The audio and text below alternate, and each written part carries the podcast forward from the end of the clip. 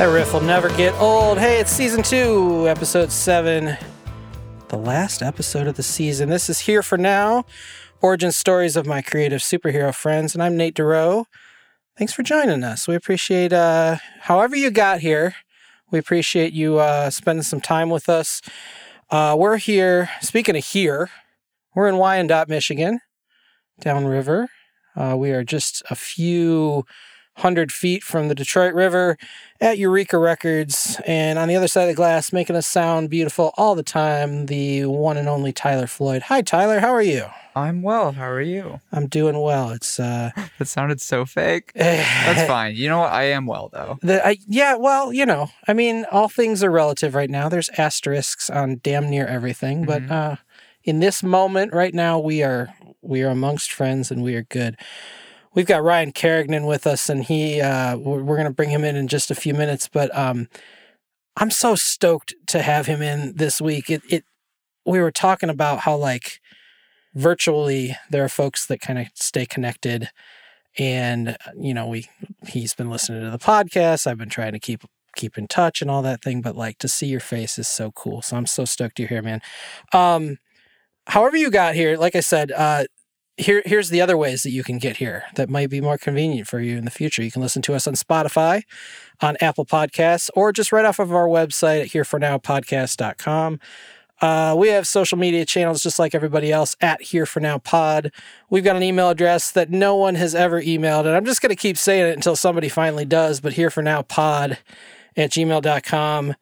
This is the end of season two. This is the the last episode. We we did seven in season one in Michigan and in Chicago, and this second season has been awesome. It's been great to spend some time in this really great creative space in Wyandotte. Uh, we've had, man, it's just been it. It went by really quick, didn't it, Tyler? Yeah, I did. It, like we we thought about this for a long time through all of this COVID madness, and then once we put it into play, it was like snap, and now it's over. Uh, we had Chris Herman come in. We had Jason Singer from Michigander.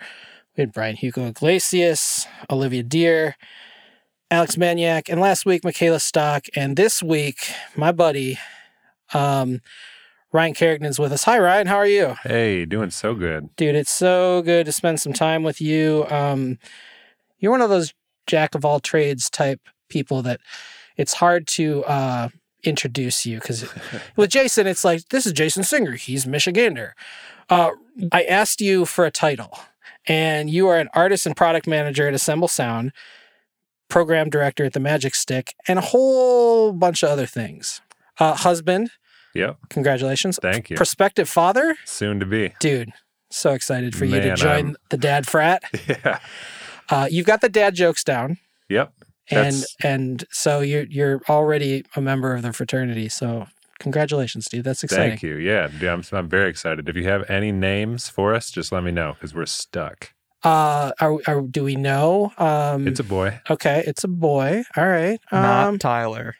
not tyler right um did we have a boy name or did we not i don't know So many good girl names in the world. so you know my daughter's name is finley Beautiful name. uh, which works both ways. So if you want to, you know, if you want to be Finley, that's that's fine. Um, uh, she was going to be a Lucy Ooh. or a, okay. or a Lillian, Lily, but she battled on the way out, and Finley means fair-haired warrior. She I came did out not with know a that. came out with a head of blonde hair, and she battled like hell on the way out. So Finley it was. There was no conversation once uh, once we were in the hospital for six days trying to get this kid to show her face in the world. So um like I said, I'm just super stoked. Uh, first of all, just see your face. Dude, yes. Even even if it's on on the other side of two panes of glass. Yeah. But also just to know that you're about to join the dad frat. Yes. I'm excited. I've, if I'm being honest, I've never really cared about kids. And now that uh, I'm about to have one, it's just shown every kid in a brand new light to me. Yeah. Yeah. And I'm like, oh my God, that's going to be me. it's like, so cool. yeah, it's now it looks cool. Before I was like, you couldn't interest me in it at Yep, all. I was the same way. And now that like I see any any dad with their son, you know, or daughter, Yeah. I just seen him like, holy shit, I'm gonna like my new hanging out with friends is going to be like, hey, Nate, I'm going to be up your way. Yeah. Let's go to the zoo with our kids. Fuck yeah. yeah. Dude, I'm down. Yeah. Uh, we just took Finley to her first um, tennis practice, Oof. like tennis lesson. Wait, what is she for? She's She's five and a half. Five and a half? Okay. I know, isn't that it's Dude, nuts? it's yeah. nuts. It's been so you know it's been a year and a half since I've probably seen you, so four would make sense because she was four when we saw each other. Yeah. last. Um, yeah, she's a grown ass person now. uh, she's in dance. She does gymnastics. She does tennis. Wow. Does she, like has- music?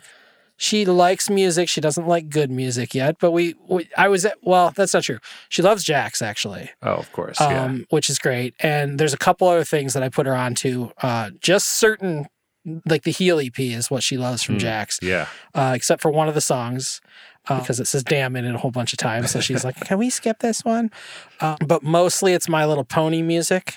There's some Scooby Doo mixed in there, which is cool, but the music isn't as great. Um, but yeah, I actually have a question about that. okay. Li- I've- literally, we're just gonna skip everything I have, and we're just gonna do like dad stuff here. We're just gonna have like a a, a prospective fatherhood podcast. So I'm I'm I'm here to answer any questions you have about dad dad life. Man, I'm here to get answers. I, like, I'm hoping to skip children's music in my kids' phase, and I don't want to rob them of anything. But when I think of the shows that I watched, Yeah, now I kind of viscerally like hate them, hate them. Yeah, hate them, and I'm I like, thought I was there. yeah, I thought I had skipped it oh no, because I was getting her into like Jax and stuff like that. And, she doubled back on you. and yeah, right. Yes, she discovered. Um, basically, what happened is it, it's tied to TV. Okay, So she thinks that everything she watches on TV has a soundtrack, which a lot of it does, right? yeah, now it's a Disney for sure. it's a Disney household. okay, And you know, I'm down with most of the Disney music. Obviously some of it's a little uh little whatever for me and, and Yeah. you know. Um but in general it's tied to TV. So but now that she has the remote and can get her way around the Roku, which has Netflix and Disney Plus and this boomerang thing that's got a bunch of cartoons, sometimes she picks Scooby Doo okay. or Octonauts or Ooh, Doc McStuffins. Those are all cool. Doc McStuffins. Sometimes she heard of that one. picks My Little Pony or Barbie or some of the stuff that's a little harder to stomach. So, Some bananas and pajamas type shit. yeah, she, Yeah. well, thankfully, we haven't had the truly nauseating. Like, there's been no Barney in this house or any like that shit, you know? That is that is the one. When I was talking about shows that I hate, that's right, the one. Right, right. Yeah. Um, you know, I think My Little Po- Pony's been the closest one, but like even that one's tolerable enough, right? If that makes sense. So, Yeah. um, you think that you could steer your child, but they will find a way. And and maybe early on All you right. set some good goals and give them access to things earlier. Um, they may choose things that might be something you don't mind having on in the background, but eventually, once they have their own control, and she can actually like, she goes through Spotify now and she has a kids account and she just does it visually. She sees a colorful thing, so she clicks on it, right? That's interesting. It is. And Yeah. and usually she can figure out what it is. And now she's starting to read. So she's starting to pick up on things. She can like type in pony and then get to My Little Pony or whatever. But yeah. We Uh, really are just gonna make this podcast. Tyler Tyler's over there like shit. Was, we haven't even got to question number one yet. So shit. Before you pivot off the dad stuff, I Yeah. do have a question. Something I've really been curious about is: Did you play any music for Finley in the womb? Um did we? Did we? Did we? Did we? I don't I don't think so. I mean we played um Disney music in the hospital room. You can choose. Okay, you don't cool. you may not know that you can choose but you can actually when when you go in to like bring the baby into the world Huh. At- in the delivery room i'm not talking about like in your your hospital bed but Yeah. like when it's time to go they actually will stop you and be like what music would you like and Flight of the Valkyrie. Right, they'll just right. Teresa just yelled out like Disney, get this thing out of me. but no, I don't think we did like the thing where as I'm holding my belly, Jesus, and we didn't put the headphones on on the pregnant belly and like do any of that kind of stuff. I've been doing that a little bit Yeah. because I'm I was listening to this audiobook and the narrator was talking about a study that they did with ostriches in their eggs and they played music like for the eggs and when the ostriches were born, when they were kind of acting, you know, a way that the trainers didn't want them to act, Mhm. they would play the music that they played for the eggs. And Yeah, I mean- that like had a calming effect on the ostrich. So Yeah, I, I guess if I had any uh, advice for you as a dad, just treat your kid like an ostrich, and if you find as you spit, got to get a beer. sandbox. Yeah, as you spit spit your beer everywhere. Um, so we just broke the ice, but I'm going to do the icebreaker thing anyway because because I like the I, I like hearing the answer. Um, if you had one word to describe yourself, what would it be and why? You know what? I should have been ready for this question, having listened to the other ones. Um, what? I've had classically terrible answer to this question. I had this question for a job interview. They asked me to pick three words. Uh, okay. And after sitting there in silence for about four actual minutes, I said, tries really hard. so totally went over my head. Um, but I mean, that's good. yeah, There's they hired words. me. So Yeah. they're bad. Um, I think maybe if I have to pick one for myself, seeking is what I hope I am. Was that last week too? Did Uh, Michaela yeah, use that Michaela one? said seeker. Really? Yeah, that's pretty cool. Wow. A lot of Joe Hurtler fans up in the house Oh, here. yep. So you're seeking. Okay, what are you looking for? the game, man. I'm looking for the thing. I'm looking for the thing to do. It's never, it's a never ending thing. And sometimes that makes like a serial hobbyist out of Yes. people, which God, is, yes. yeah, which is uh, to me a lot of fun. And you mentioned something about, you said jack of all trades earlier. I remember this conversation with my cousin, Nick, who I grew up with. He's like a brother. He told me one time when he kind of saw me like getting into too many different things, he's like, Jack of all trades is the king of nothing. And like in that moment, I was like, I do not want to be the king of anything. Right. Because that just seems like a lot of pressure and a lot of stress. Yeah. And so just being able to like move around and whatever whatever's interesting at the time. If it's Game of Thrones, great. If it's like if it's an audio a nonfiction audiobook that I'm listening to that a friend turned me on to, great. Yeah. If I finish it, awesome. If I listen to an hour of it, doesn't matter because there's so much. Can you imagine being the best at any fucking thing? Like we're I'm watching that um Ken Burns baseball documentary, the Okay. PBS thing, and not you know, it's like 18 hours long or whatever. It's on the PBS app now these days, so that's pretty cool. Um and they spent a whole episode basically on Babe Ruth Hmm. and how he was the greatest at Yeah. that moment. And it was it was like, okay, yeah, he's the greatest, he's the greatest. Okay, let's keep talking about how far he can hit a home run. But then the things that really hit me was when he wasn't the greatest anymore, like when it started falling apart for him. And there was a moment in the documentary they did a really great job of finding a picture because obviously back then it's like you, you can't go through all the footage of video and everything. They're they're you know um but they found a picture of, of a look on his face when he wasn't the best anymore. And it was this incredible sadness at what he had lost you know? And you can only imagine the pressure right? Yeah. like the pressure that's built up over the years. Um so that's cool. That's cool that you like kind of have that self-awareness i guess. Yeah. um how old are you? 32. you're 32 okay so you're Yeah. old enough to have some self-awareness. Tyler's not quite there yet. We'll get there. No tyler's one of the most self-aware 20 what are you 27 do we talk about this? No, I'm 24. 24 okay well shit. okay. all right so okay he has plenty of self-awareness for a 24 year old for a 27 year old he might not be there yet. Yeah. no um no i think you know i didn't have that at either of your ages. Maybe at 32 i was starting to like understand how not to wander into traffic right? Man, I really am just feeling like I'm I'm just getting there. right. Yeah. it's amazing like that. And you know for somebody like like a ty cobb or babe ruth or whatever who was the greatest at something it's it's such a incredible amount of pressure. And I think also being the greatest, first of all, you probably are, maybe for a second, you're like, I'm the greatest, you know? And I know there's like the ego thing and what people project, right but like the person inside them, it probably doesn't really even believe they're the greatest or is constantly questioning it. sure So to be there, I just don't want that. well and the greatest in baseball still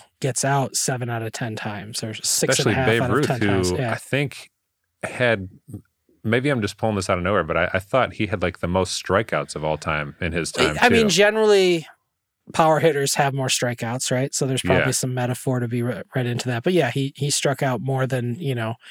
Um, now I'm into like the 40s and stuff, and there's Ted Williams and there's Joe DiMaggio, and Yeah. they would strike out like 20 times in a whole season, and that, Yeah. it's like they were the best of their era. But yeah, um, I don't mind having multiple skill sets and not being the king of any particular thing. So if somebody else, be it your wife or the people you work with or whoever, were asked the same question, would they come back with a similar answer as seeker, or what would they say about you? Maybe my word. wife would. Um, and I think maybe there's some of my close friends who, if you prime them with that word, they might be like, hmm, yeah, I could see that. Sure. But um, What would be the easy word for the people around you to to use as the descriptive word? Um, you know, uh, it might be just chill. It Yeah. might be chill because I think I don't think I've ever seen you even slightly.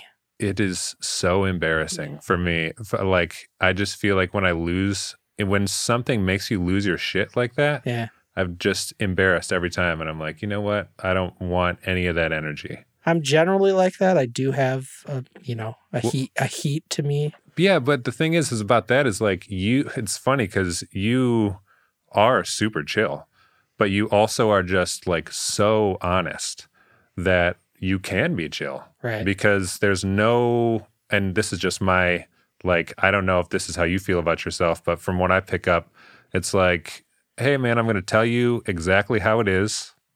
Like, take it or leave it. Yep. You're not going to get me upset because I know I can see what's going on here, yeah. and it's a beautiful thing. No, it's it, it's something that I've had to work on. You know, I'm, I'm not sure I always had that, but again, that comes with that like self awareness and everything. Yeah. You know, ten years from now, you may say that about yourself a little bit more. And not that I'm going to play old guy card too many times on this, but but literally, it is kind of that like you know, this is the way it is. This is the way that I feel. I've taken 42 years to get to this point of where I feel the way that I do, and there's not much you can do to kind of steer me in any particular direction. So, Yeah. um, let's speaking of old, let's roll it back. Let's go all the way back to to uh, when you were unnamed and a baby on the way. No, um, early life. Tell me about your family, your upbringing, kind of where you're from, and just give me a picture of what family life was like when you were a kid. Yeah. Um, my mom was, when I was really young, my mom was going to school to get her master's degree to be a teacher. So eventually she was a teacher, and my dad was a firefighter, which, if you think about it, is like the most American way you can grow up. Sure. You know, Yeah. Yeah. White picket fence right there. school teacher, firefighter. Yep. two kids, one boy, one girl. Yeah. And Is your um, sister Reese Witherspoon and do you live in Pleasantville? yeah. yeah, it was. We had a lot of fun while I was growing up. I definitely couldn't complain about anything. I I had an amazing childhood. I was the kid who my mom thankfully like put me out for a bunch of sports that she was like ryan you're gonna play basketball and i was like all right cool you're gonna do baseball all right whatever Right. but i was out there like playing hangman with myself in the dirt in the you know Sure. like second base you know i was just head in the clouds space cadet kid. Happy as hell but like didn't give a shit about anything. And then ritalin and adderall enter, entered my world.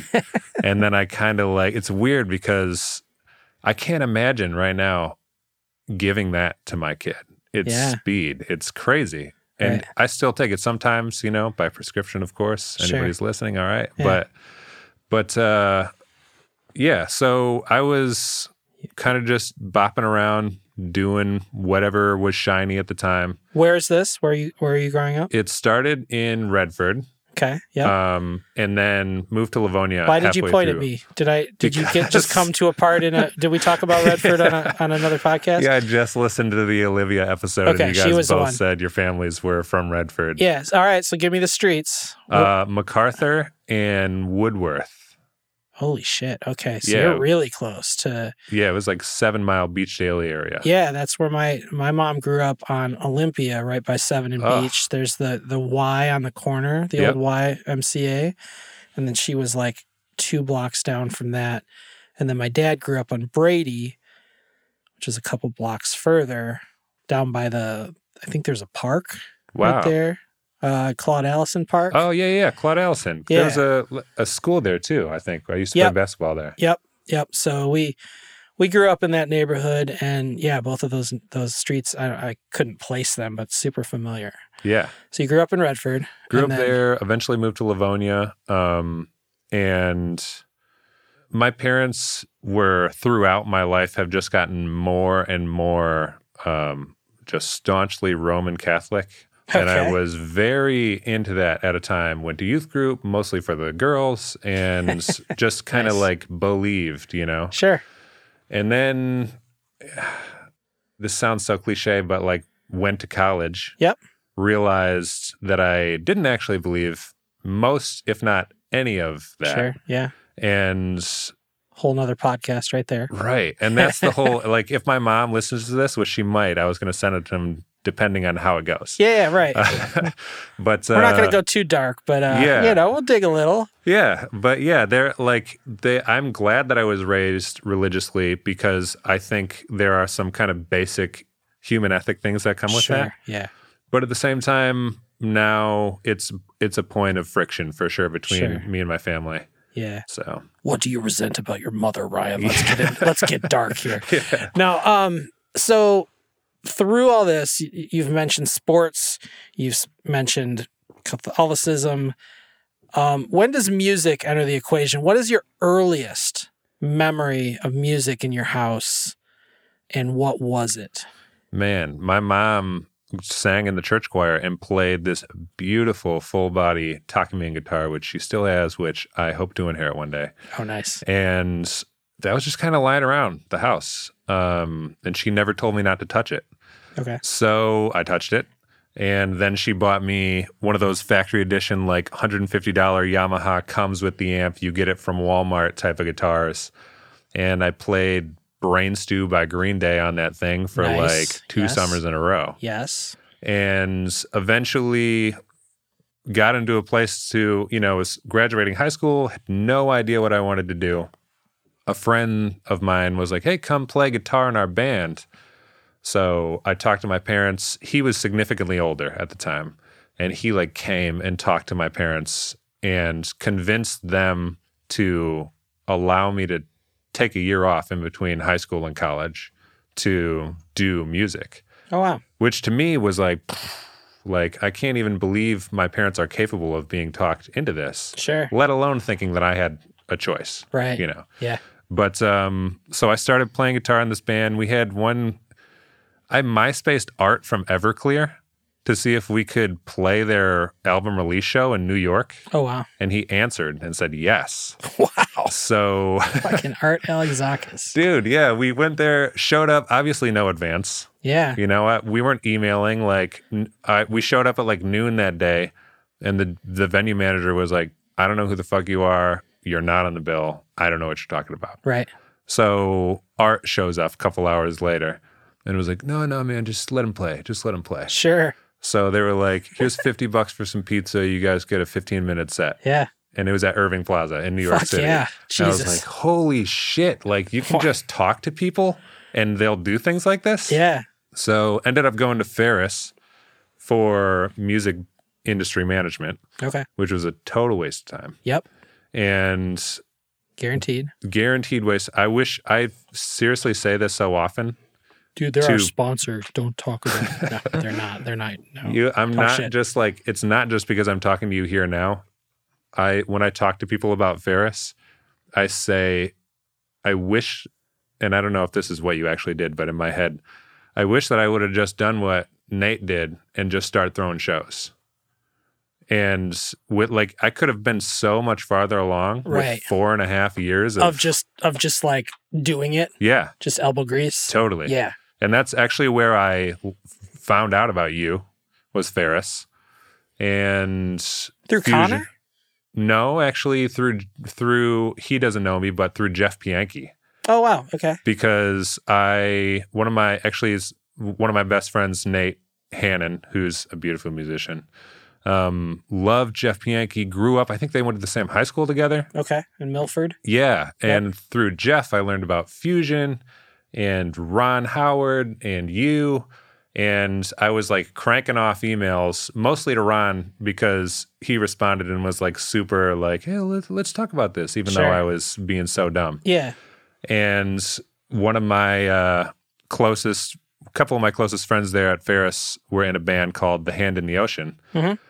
And I was like, hey, let me manage you guys. Like, I think you could be big, which I did. And I think I could manage you, which I did think I could, even Right. though I had no idea what that meant. You did it poorly, just like I've, Oh, yeah. I'm still doing to this day, right? Totally, man. Yeah. Yep. Did it terribly. And Yeah. that was the best because at the end of Ferris, I convinced our, um, I don't know what you call him, the guy who was in charge of the music industry management program Yeah. to uh, advisor, I guess, Yeah. to let me do Fraud. an independent study. He was the head fraud. of- Yeah. yeah. Big time. Look, you. I I don't mean to talk shit, but like, you can't have a music business department in Big Rapids, Michigan. Exactly. There's no. f- I don't understand how that even was allowed. I, I mean, look, I, I came out of Owosso. I went to school in Owosso, so I know yeah. like that.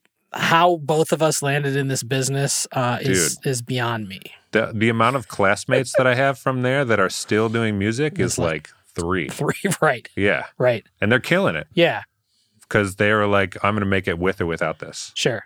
But yeah, which is. I, which is any college degree, right? Yeah, yeah, I you think know, so. I mean, you know, some of them are are pave pave the road with gold to some you know posh job, but generally, it's about you, definitely, man. you know. And and look, the piece of paper. If I hadn't gone to Baker, I would have never met my wife. I Mm. would, you know, none of the things would have happened. So I don't regret anything that I did. But Yeah. I'm certainly like, man, if things were different, you know. And I'm always Yeah. the guy at the fucking uh, industry conferences or whatever that doesn't have any cool like tattoos. I didn't, I didn't like tour with Hatebreed, you know. Like I'm not like some fucking. You know, I was on stage, twelve years old, stage dive into fucking, you know, yeah. bad brains. It's like, no, I'm I I went to school. I don't know. I went and saw Matchbox Twenty with my wife. Like that. Wait, what was your first concert ever that you saw? I saw, and that's the other thing, right? I was 18, so I didn't even go to shows in high school, which is so funny because I've booked shows for like high school and college kids my whole life. Um, I went and saw Eve Six and Third Eye Blind At St. Andrews Hall? at Hill Auditorium Oh, for the MTV Campus Invasion Tour. wow. And then that same week, I saw Fuel at St. Andrews. Damn. And then I just fell in love with it from there. Aaron toured with Eve Six Oh, as wow. a friend. Yeah. And they were, look, that, you know, that, that dude's had a little resurgence lately with his Twitter personality, which has been fantastic. Oh, I know, missed that. Kind of own. Oh, really? Yeah. The last three months, they I think they put out a new record or a new single or something. But leading into it, he was just the most like brutally honest about that era of music. And it was great. I mean, he was having all kinds of these Twitter arguments and conversations and stuff, just kind of trolling people, but also like being super spot on. Of like, yeah. Look, we're fucking Eve Six. we made all of our money on that "Here's to the Night" Yep. and that "Inside Out" song. He always he um he would identify himself as the the heart in heart in a blender band or the heart in a blender guy. Were those songs on two different records? Yeah. Lucky them. yes. Yeah. Because if those were on the same record, they would have been maybe not rich. Let Like, me. If you really want to get into Eve Six trivia, we can just I can break down the discography. I'm good. Discography. yeah. See, I don't. Yeah, we don't need to do that. Um, so you went to Ferris. Yeah. Um, you kind of mentioned that you had multiple jobs before getting into music in any fashion. So coming Yeah. out of college, what did that look like? Was that just like working? I, I mean, I worked at Staples and Home Depot and McDonald's and the lumber yard and all these places. Is that oh, kind wait. of What lumberyard? herb lumber? Okay. I worked at Carter. Okay, yeah, Yeah. same deal though, right? Yeah, yep. Probably you and I could Sort probably the go, go, go drive high lows. Yep. Hell yeah, we should have a high low race. Dude, we gotta find two go. high lows. but- Yes. Next Bloodfest. Yeah, you and I, right? You and I, uh, we we can have a contest to un, uh, unload an uneven truck bed. Have you ever busted out the back of a delivery truck when it was all loaded with your high low? Oh no, I I, uh, I buried my forks in a in like the concrete to where I dug up the concrete. So we we Nice. both we both yeah Yeah. I love it. Um, so was that kind of like where your career your career at that point was just like jobs or You know, um, my dad and my dad's side of the family, and I think my mom too, but especially my dad, was like, son, you're 12, you're getting a job. And just like very, like my grandpa, like cut down trees to build his own house in Colorado. And so my dad grew up essentially with that guy.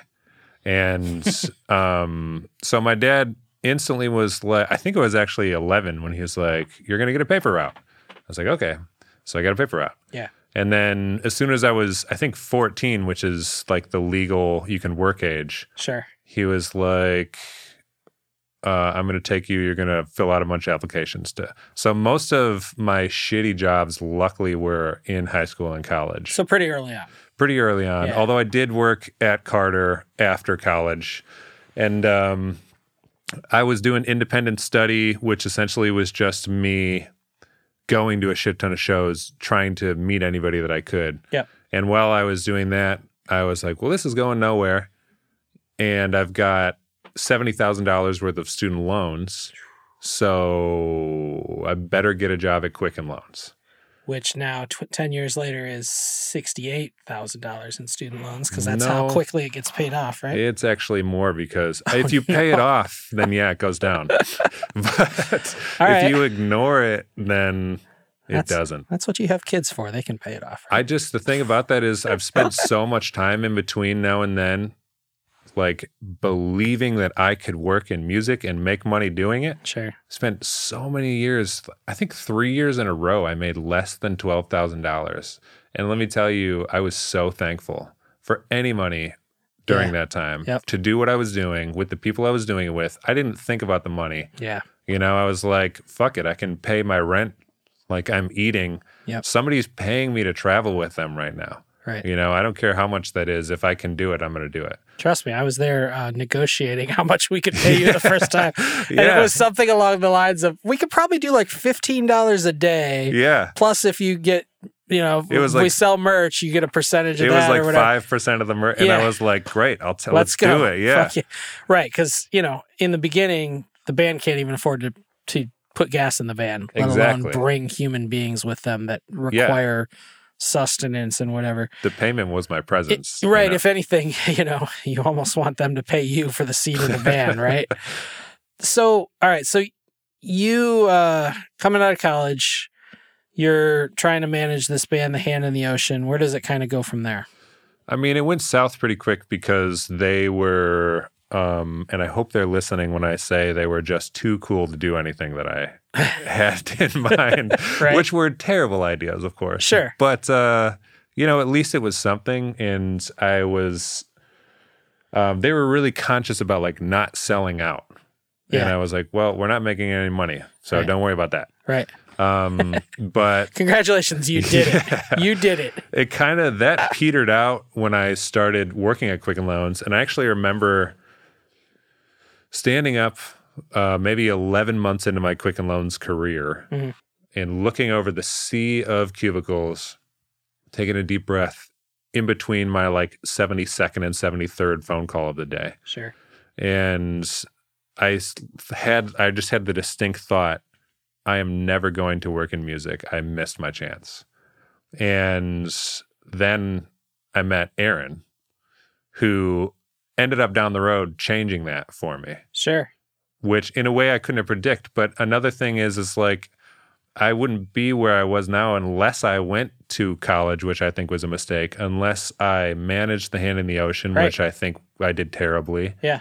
So it's like all of these bad ideas. Oh, I did so many stupid ass things. Dude, how I can you still, not? I still, to this day, The other option is shit. going fetal and staying in bed all day or Right. working a job that you know you hate. Like Yeah. you have to take chances Yep. and you have to do stuff and realize like this is going to look so fucking dumb.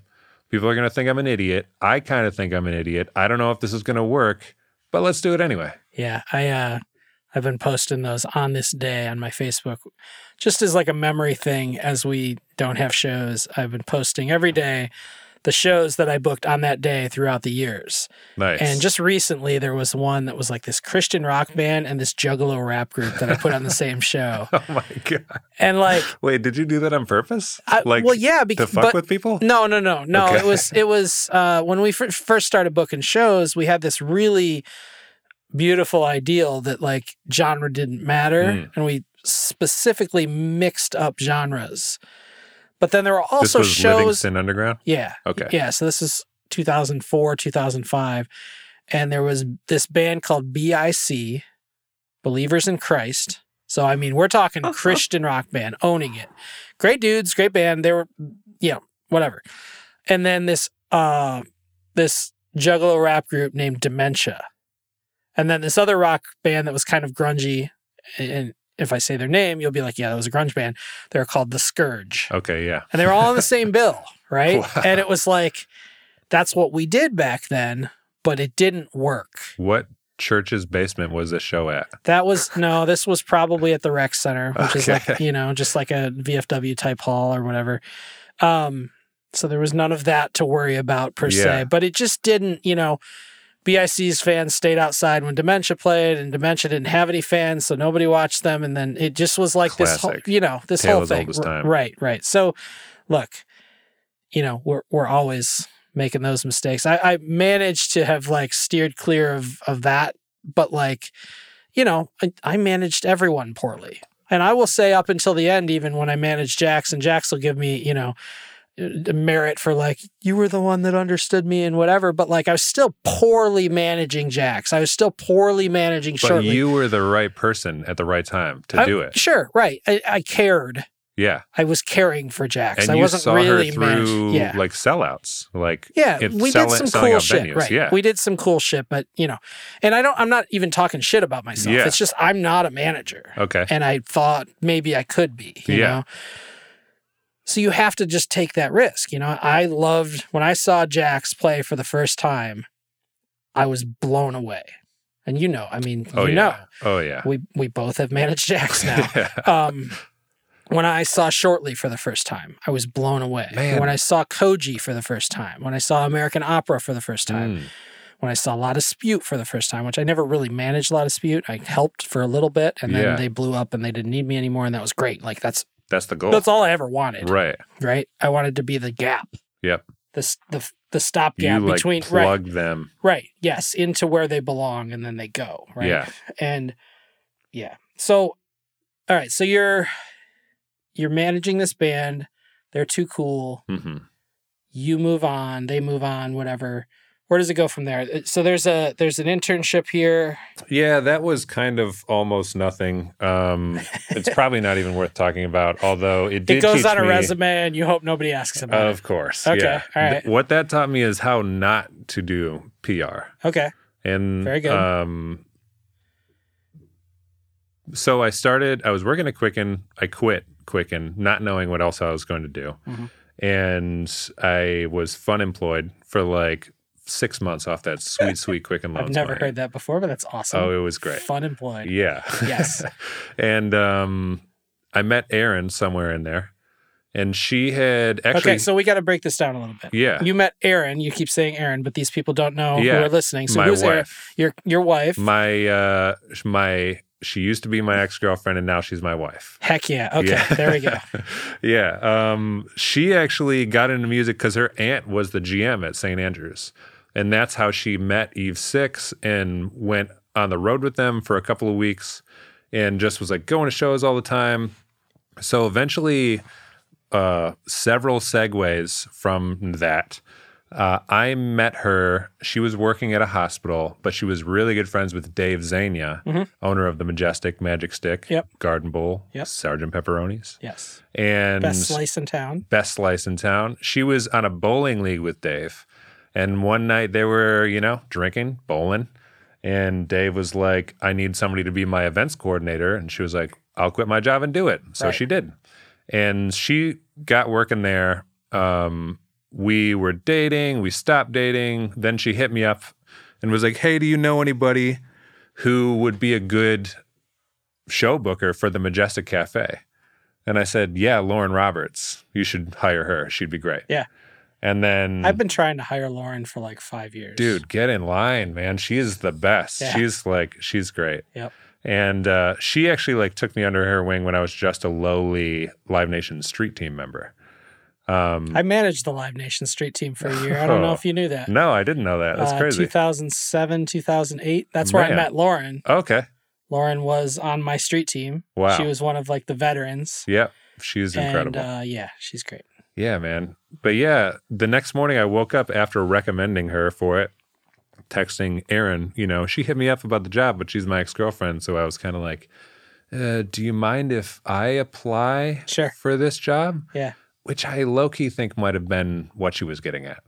Anyway. Right. But um, so she went and I had I interviewed with Aaron and Dave, which Aaron awesome. like it was so weird, but she vouched for me Sure. and was like Ryan's been throwing all these house shows and he like knows a bunch of people who were in bands and the Majestic Cafe we called the cap 300 but if it was over 150 you know it it was like, yeah, was tiny someone's going to die. yeah. So I got into booking shows there and did it really badly again.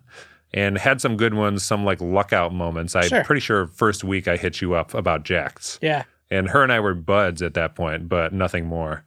Um, and you were like, no, fuck you. Get in, li- get in line, bro. this shit's blowing up. yeah. Okay, come play your damn cafe. Yeah, exactly. Yeah. So luckily that turned into the the person who was the production manager at the Majestic Theater at that point was a total just like she's doing better now, but man, she was not in a good place. She was just like a pillhead and stuff like that, and ended up missing work. Um, so Dave was like, "We need somebody who knows the building to come do this, Sure. like fill in." Yep. So I did it, ended up doing it for a long time until I was doing both jobs, booking the cafe and production manager in the theater. And like it was just grinding me down to my nubbins. Yeah.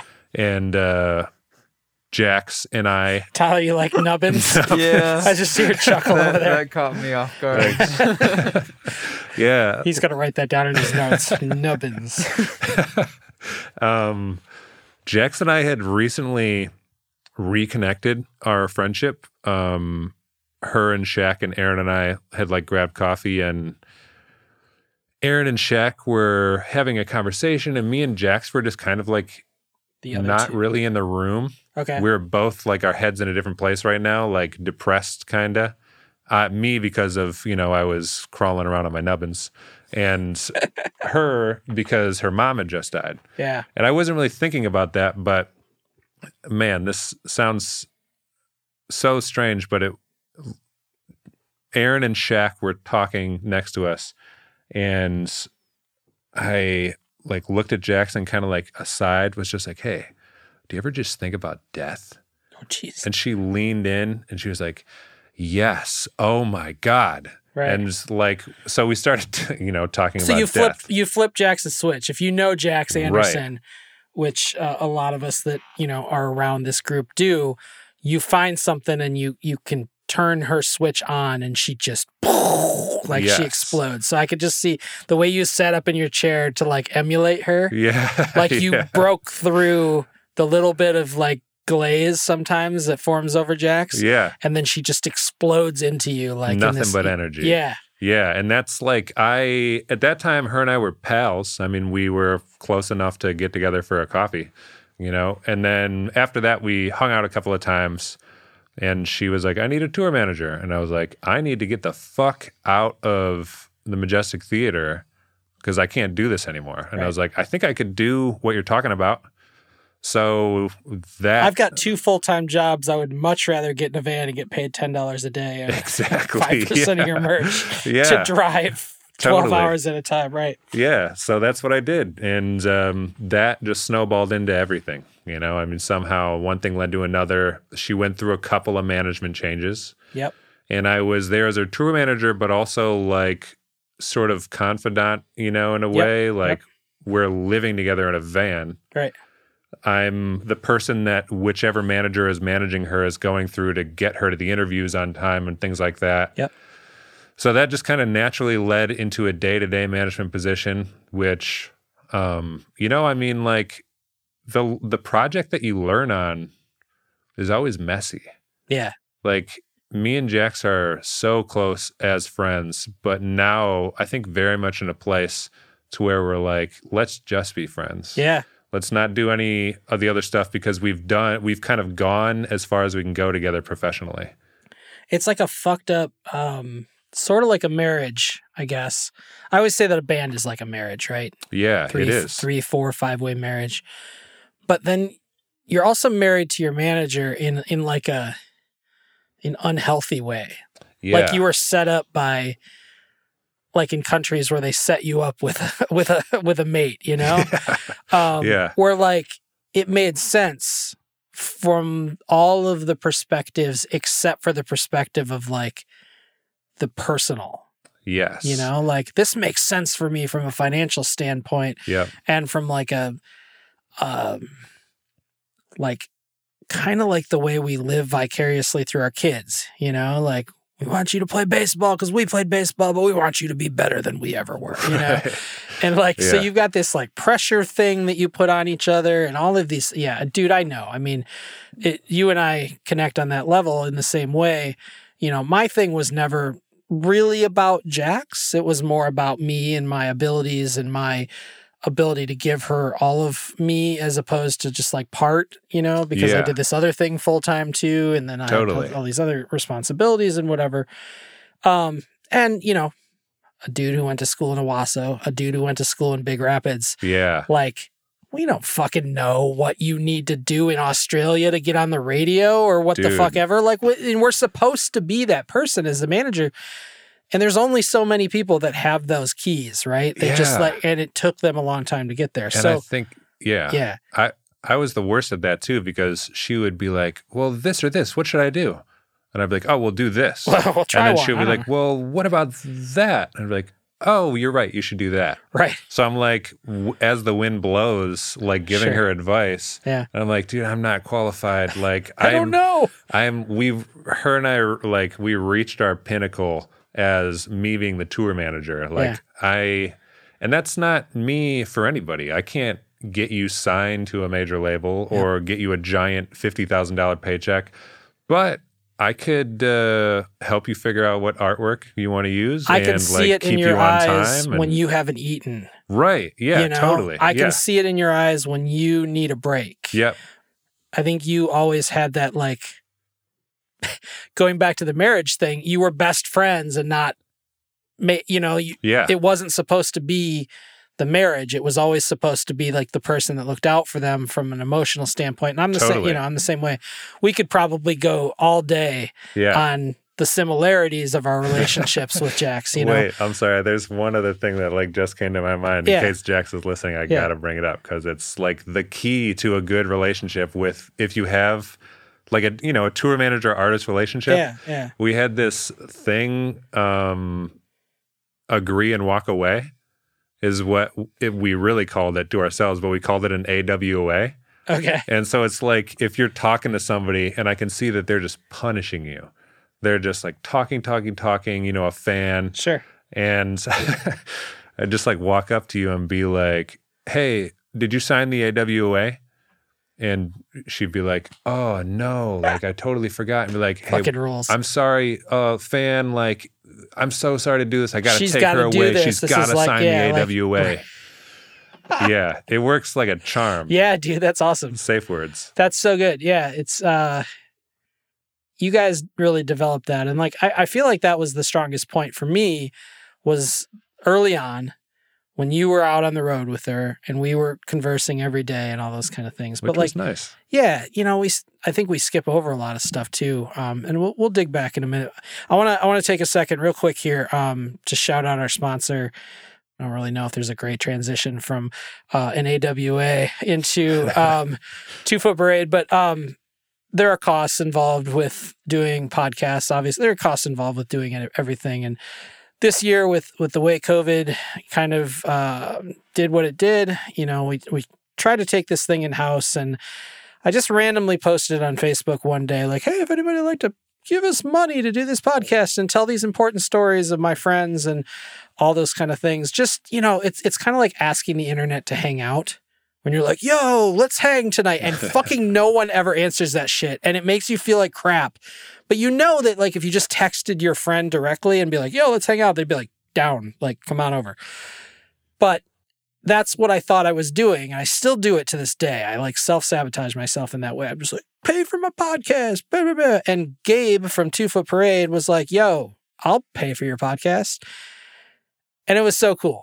It was like one of the few times where that like general reach out, like, there's a good thing that I'm doing and I need help and can internet help me? Yeah. I had never met Gabe before. Um, Gabe runs a, a label called Two Foot Parade, and they probably want me to not say their name as much as saying the label's name, but literally to me, it's it's it's a one person operation. Um, I haven't met the other two folks that are with Two Foot Parade, but it's all about family. It's about music. It's about uh, exactly what we're talking about with you and I with Jax, like getting that the artist to a certain point and then releasing them out into the wild to like get better, right? Yes. I I'm capable of this. And then we want to get you to somebody who's capable of the next step, right?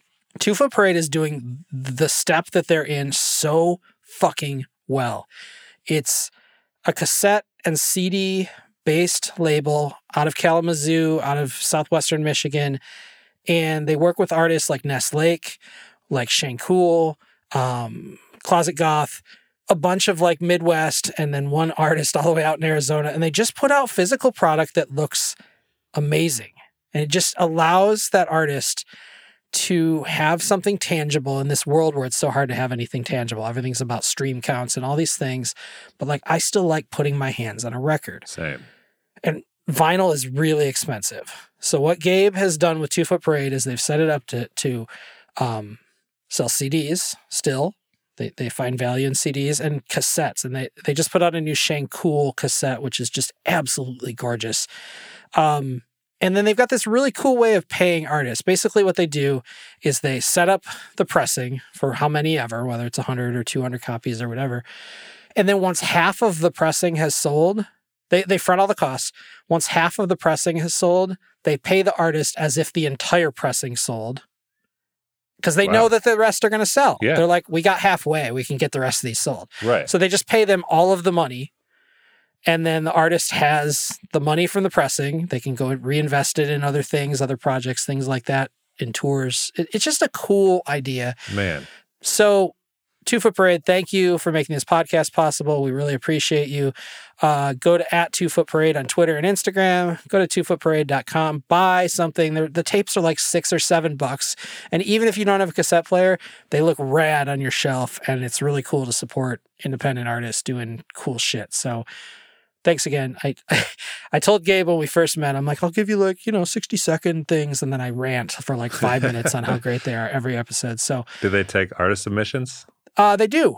Um, I, on their website. yeah, right on their Oh, website. wow. So Okay. yeah, very good at getting back and just communicating because again, they're you know they're doing this for the right reasons. Nice. They're not looking to get rich off of any of these things. You you put out hundred cassettes, you're Yeah. not getting rich off of anything. Um, it's just a cool thing to be a part of. So super thankful for our sponsor and for their support. And uh, please uh, reciprocate that support and go check out twofootparade.com for cool tapes. I become a tape guy. God, you've got the perfect podcast voice. I, oh, thanks, man. I'm right up in the microphone today. I'm like right up in here. Um, dude, it's so good to see you. yeah, man. Seriously, it's really this nice. is fun. This is, it, I guess, you know, I've had folks reach out. Speaking of of Gabe or or just artists in general that I haven't really worked with in the past. I've had artists be like, "Hey, can I come on your podcast?" And I'm like, I don't think it would work. Like, Yeah. hi, who are you? Tell me about your band. What you know, like if I don't have this, like Yeah. these things, and and it's funny because the my favorite part about this podcast is me learning things about you. You're the type of dude who like we're to the point now when we leave, we're like, I love you, man. And we mean it, Yeah. but I fucking don't know a damn thing about you, really. That's how I like it. and I don't mean like I just love digging deeper, you Yeah. know? I mean, I had all this I've had all this time with Alex over the years, managing shortly, and Yeah. I've done all these shows with you know, with Olivia and, and with Jason. And I learned so much from these things because we allow ourselves the time. And maybe it's under this pretense of this being a thing, right? Like here for now is a podcast and blah, I put on the voice and what, but like ultimately all I'm doing is like doing the thing I wish I could do with you, like in my driveway Dude, and just like around the grill where it's just like, let's fucking dig deep. Let's not talk about like all the shit that is going on in the world right now that we're all frustrated about. Like, let's talk about the things that make us stoked yeah. to know each other. So thanks. I appreciate the Dude. compliment, but like I'm just fucking vibing right now and feeling good. So Same, man. Which- I actually just want to say real quick too on that note that um, you know, I listened to a couple of the podcasts because you just have a bunch of my friends on here. sure. And I'm like, how am I gonna how am I gonna not listen to Brian's podcast with Nate Dorough Yeah. and Jason's, you know? And uh, man, I felt the same way. I really felt like I was listening. I felt like I was with you guys, listening to you guys just chat. Yeah. And it was almost better that I couldn't interject because then I really got to hear more from you and Jason and you and Brian and you, You and would Chris. fucking and- ruin it. Yeah, exactly. yeah, for real though. Like, listen, I learned things that I like. Some of my, you know, Brian is like one of my all-time best friends. Right. And listening to that podcast, there was some stuff on there. I was like, I did not know that, even though I knew he was going to pick Queen as the greatest performer Sure. of all time. Right. Okay. Right. Right. Right. But look, that, you know, you can't fucking argue, right? You- No, you can't. That's the. yeah. going back to the idea of like you know being um folks that run parallel we've done a bunch of cool shit together Yeah. we obviously manage the same artist It's for- Fisher show. you know yeah let, let rewind it back because you, you kind of rip through like i managed jax and then i didn't manage jax and then i'm now i'm friends with jax and like all these things but like let's talk about some moments in all of this managing the theater the majestic cafe um you know it wasn't just F- flint eastwood and jax it was the errors and some other like Yeah. tell me about a couple moments that like still stick with you as like I can't believe that we fucking did that. And like as much as I'm stoked about what we did at um the Fisher, Yeah. which is a mind fucking we can get into that for yeah. sure. Like I still to this day I'm like how did we do that? The fact that they, side note, uh, like said, Let came us- out and said they were never going to do a show there again after that was like, we did it right. Sure. Yeah. right, like we pushed the boundaries. So it was what 2000 was that 17 or 18? S- Must have been 18. 2000, I, w- end of 2017? It was April 14th, I know that. So actually what Okay. is today? Holy fuck. Oh my God. Is it April 14th today? April 13th. Oh, fuck. Whoa. Okay, so here here's let me let me so on April 14th God, I feel like it was 2017. But anyway, It might have been. 2017, 2018, I'm not sure. We did a show. I was running fusion shows with the Crowfoot and we were able to use the um what they call the arcade, which is the main hall of the Fisher building, which is an architectural masterpiece, beautiful building right in New Center, Detroit, kind of on the north side of downtown. And we threw a party, just 1,400, 1,500 people packed into this thing, uh, broke every rule about how to do a show right as far as like that room shouldn't have sounded as good as it did. It should it, none of it should have worked, but it worked. It was the greatest lineup with Flint Eastwood, Toondale and an all-star jam with Sibling and all of the Assemble residents, and then Michigander as the opener. Oh my So, God. I forgot about that. yeah. Um, so last year, I'm just speaking to the fact that we're talking about this on the day before the anniversary of this show. Yeah. Um, last year, I was sitting at home a month into the pandemic and fucking sad, Mm. like just sad. And I felt this draw to like get in my car and drive. So I drove from Hartland down 23, out 96, drove east, and I'm like, I'm just going to drive down Woodward Nice. drive down Woodward, um, through Ferndale, through whatever's in between. I guess it goes straight into Detroit at that point. And then like as you're driving through like the Highland Park and all that area, It's kind of like okay, they're not much, and then all of a sudden the Fisher Building is lit up in front of me. And it's like it's and it's really eerie because everything's dark at this point. Like everything's shut off. There's no one in the streets. Everybody's masked up and like staying home. They're scared. They don't know what. They don't know that they can't that they can mask up and get out of the house, right? Yeah. So everything's just shut down. So I'm driving down. I could have just like I could have parked in the middle of Woodward and done whatever I want, you know, like Yeah. taking a picture or whatever. It, it, there was no one anywhere. And I drove and the Fisher was right there. Man. And I, I, it's beautiful, right? It's lit up the way they light it up. It's against the city skyline. And I'm driving and I'm like, I drove by it. And then I'm like, somehow I, on the way home, I drove through downtown. It was all lit up. And then I came back out the lodge and I saw it again. And I was like, what day? Oh my fucking Lord. It, like, it called me. That place said, come down and see me today on Wait. the anniversary. I didn't know It know. was April 14th? It was April 14th. Wow. It was 11:30, 12 o'clock, and like three or four years or five years or whatever, how many ever years ago it was, we were cleaning up that building, loading out with that like accomplishment feeling. Oh my God. And we're literally on the moment. I mean, it's like I said, it's like 11:30. People are going home and telling people like you missed the fuck out. Yep. And, And they did. Oh, they did. But like I pulled off the highway and I just sobbed. Just I let all of the pandemic shit out and I was just like there is some meaning. Like that Yes. fucking building and that that night called me downtown to like feel some shit that night and Yep.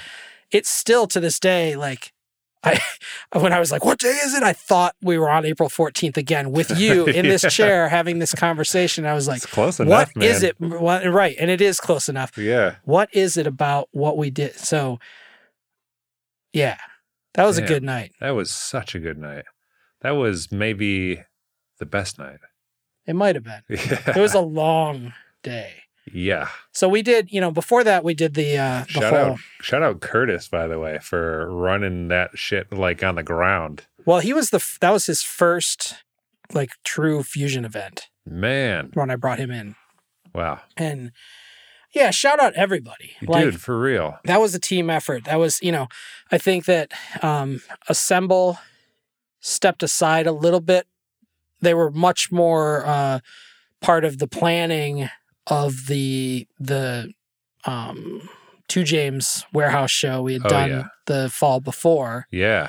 which was another legendary Yeah. magical night full of uh, PA systems that kept crashing and power. Subs that kept getting shorted. Right. Yeah, Yeah. All of those things. But um, yeah, that was a weird time because um, Lindsay was there. Yeah, so that's what makes me think that it might have been 2017 because I Yeah. think South by Southwest 2016 is when you kind of passed the baton to Lindsay. Is that right? No, it would have been 2017. Okay, well would then it been. must have been 2018 for the show at the Fisher. Because Lindsay was at the Fisher show and managing Jax at that point. Well, no, and that's what I'm saying. I think I handed it off a month earlier. Oh. So when I booked it, I was Jax's manager, Oh, and when God, it played you're out. I wasn't anymore. Yeah, yeah, yeah, yeah. But anyway, uh, getting in, we're, we're this has just become a Jax Anderson podcast, which I'm okay with. Yeah. Speaking of Jax, Yeah. flipping through the channels the other day, land on that uh, popsicle The Halo ice commercial. cream yeah. commercial. Yeah. And I was like, dude, I know this song. Dude, like, who she is that? just dropped two songs like boom boom one one one week one the next Yeah. both songs are at like 150,000 streams on Spotify And they're so good. she's killing it They're fucking awesome. I texted her. I'm like, I'm Yeah. so proud of you. totally And all right, so the the question was, and I kind of took off with it. Sorry. that's all the question is, tell me about a couple of those moments within that time that we just blasted through that were just like, I can't believe I'm involved with this. Let's start. I want to start. I want to. I want to point you in a direction okay um, to the theater, okay to the majestic, whether Yeah. it's the cafe or the theater, yeah because you know, I don't. It's not my favorite venue. oh I'll yeah be no. honest with that. It really isn't. And, Yeah. and like I love the complex. I love being in the bowling alley and the pizza. I like the magic stick just fine.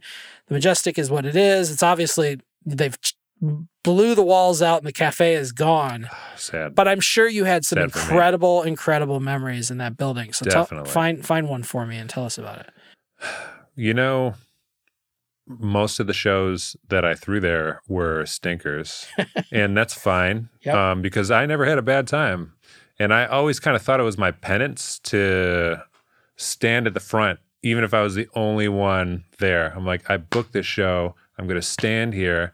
I'm going to like be proud that I booked this show. Yeah.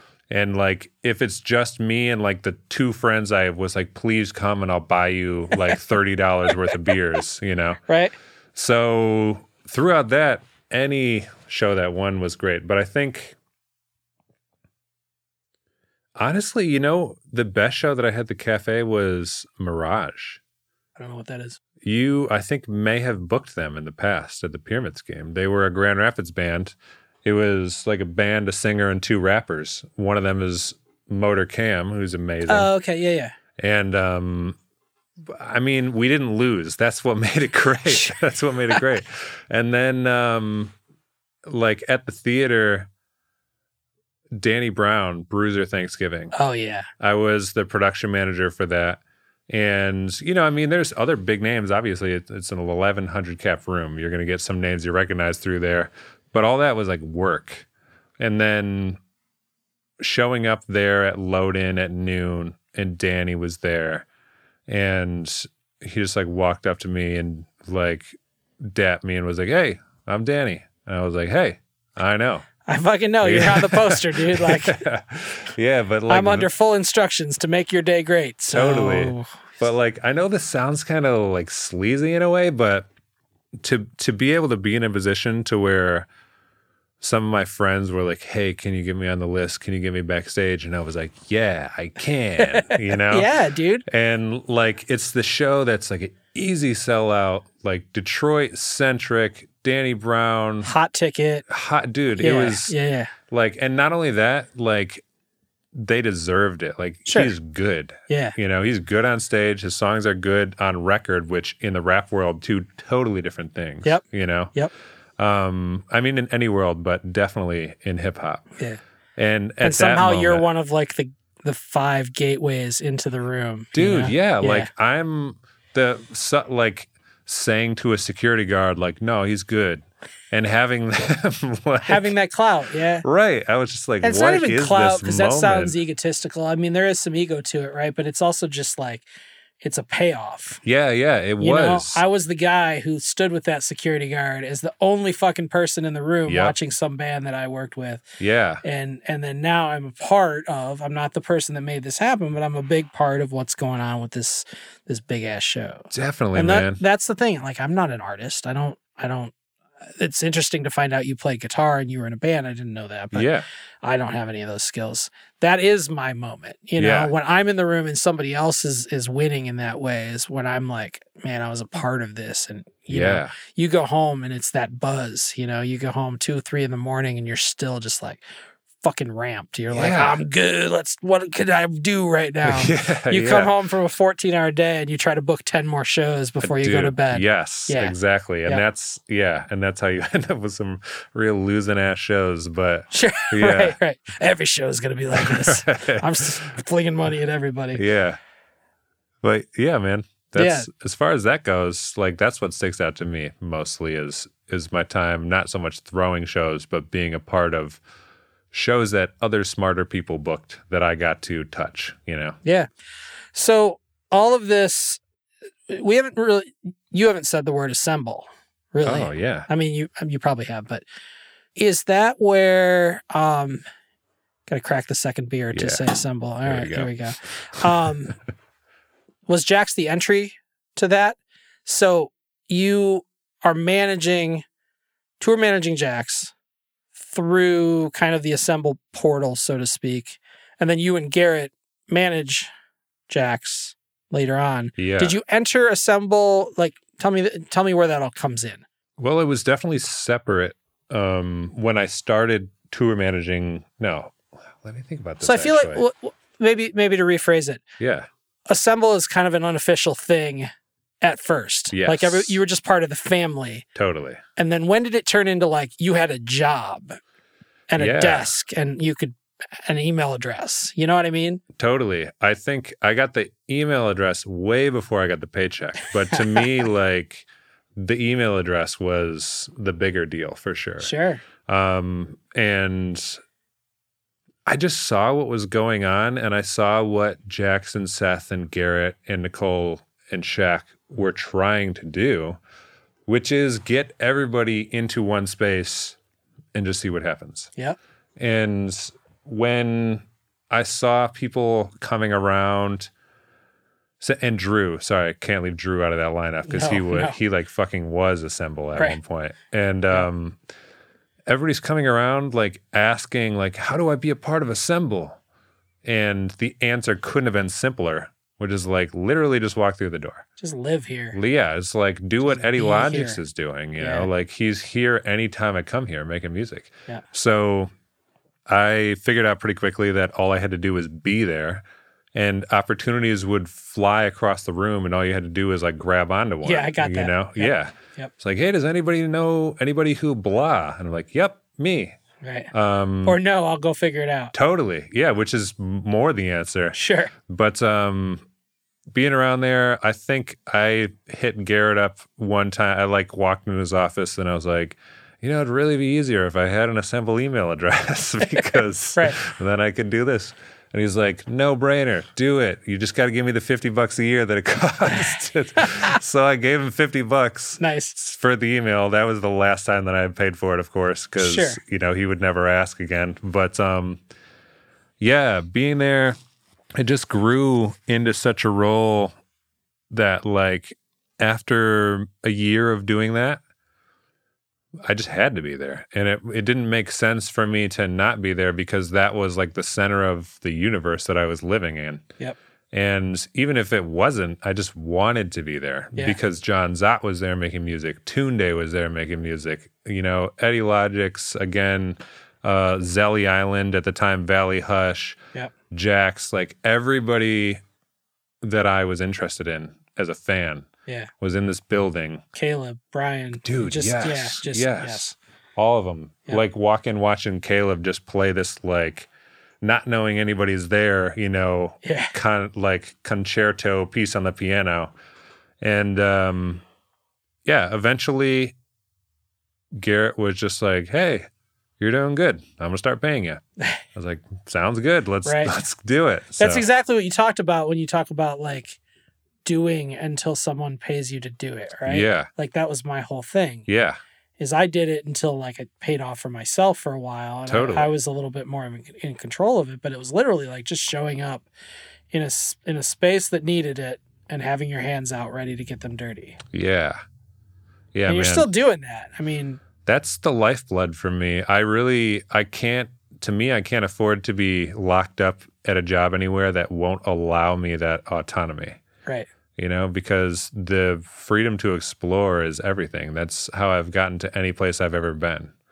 So it's like, and I think that's the nice thing about working for Garrett is if I'm like, hey man, I got a chance to go do this for a week, he'll be like, what are you asking me for? Just go, man. Just Right, do it. Like right. you got to do it. Yeah. And uh, that's that's what I like. Like that's that's worth everything to me. Yeah, I mean that. Look through. I keep saying look. Uh, Fred from Triple Crown Records, who shortly works with, is known for saying "look," and it's like after he says "look," something super wise is coming. so every time I say it, I get self conscious because I'm like, "Shit!" Now I got to drop some knowledge. Look, um, you are now. You call it a product manager. Explain to me what that is and what your current role is at Assemble and then how you mix that in because you're still at the Majestic complex. Obviously, AEG controls the theater now, so you aren't needed quite as that role kind of Yeah. got sucked into AEG. Thank God. Right. Yeah. I mean, it's it's it's great for the Zainea. It, it's a stability that the Zaineas have been looking for for a very long time. Yeah. Um, you know, whether whatever my thoughts are on AEG Yeah. and, and and corporations in general, whatever, it's a stability. They are getting the shows. So tell me about what the uh, product manager position is at Assemble, what you're doing now, and then mix in what you're still doing at the stick. Yeah. Um, the stick is easy to cover because there's there's a good the promoters that work there are incredible. React does a lot of shows there. Harrison, uh, really knows what he's doing. There's a few other people, Jason Barry, uh, Tom, you know, these people throw shows there and I direct traffic. And when I see an opportunity to book a show myself, I do it. Yeah. Um, but so that the fact that there are so many other promoters there that really know what the fuck they're doing Yeah. allow me to do what I'm doing at Assemble. And right now, the two projects that I'm mainly working on are Siena Liggins, who's incredible, and Yeah. Tiny Jag, another just mind blowing creative talent from Yeah. Detroit. Yeah. Um, and what I get to do with them as a product manager is basically be their day to day manager, but not have to worry about who does their taxes. and like that's Yes. the real thing, man, because that's the stuff that gets me fucked up that I don't know how to handle. Like, I can't answer tax questions. Sure. You know, I don't know. I don't, I can't do my own taxes. Yeah. So, but I can like give you advice on the right day to drop, Yeah. you know, and I can Marketing strategies and, Yeah. and, and visuals and all of those things, the creative side. Yeah. You're so- involved in managing the creative side without being the person that has to have the uh, technical know how to make sure that it doesn't crash into the ocean. Right. Yeah. And Yeah. another nice thing that working with Jax taught me is how to, you know, you have these like group Zoom calls, like this is our tiny jag meeting for the week, and we're all going to get on and we're all going to get on and talk about the project. Yeah. And we talk about it. And then after that meeting, where like six people are on there, too many chiefs, you know, Yeah. which is good because everybody's got to stay like involved and have their voice. And they've got ideas and everything that, yeah, right. Definitely. Play into the final product. Right. Yeah. And now then, it's your job to take those things and, Yeah, and that's when I like call Jag and I'm like, "Hey, crazy meeting. Anyway, let's get down to business. sure. Like let's take the things that like let's take Shaq's ideas from this meeting that we just had and Garrett's you know input and like wisdom from it and like make an actionable plan." So like I'm basically just being there with them throughout the project, which to me is an incredible privilege. And I, I get to like be a sounding board. I get to throw my own ideas out there, which normally I'm like, I always say, like, hey, I'm just going to burn through a bunch of shitty ideas real quick. And if you hear anything that you like, then pick it up and make it a good idea. Okay. And Yeah. so I get to like, you know, stretch my creative legs. I don't know if that works as Yeah. a, yeah. but um, Spread your creative wings. yeah, wings is better. Yeah. Yeah, that's prettier. And then also be like, yeah, that's a great idea, but just know if you think you can actually do that, but you can't get it done by the 13th, then it doesn't matter because we can't make it happen. Sure. And we only have this much money. So, like, take it down a notch, you know? So you're you're you have to be a responsible guy, but you don't have to be full responsible guy as far as the numbers and all that kind of thing. You got to coordinate all that. You're you're a project coordinator. You Yeah. take projects and you execute them, and you know who to talk to about the individual expertise items, whether it's tax tax Yeah. stuff or whether it's working with Seth on the audio side or or you know talking to Mulka or to you know Brian or to whoever about video and and all of those things, right? Yeah, and it's it's kind of interesting because you know if you listen to if you get in the whole like self-help realm of like the Tim Ferrisses and Simon Sinek's and you know Malcolm Gladwell's and stuff and you listen to them talk about how they want to be like they want to be the dumbest guy in the room because then they can learn something. Sure.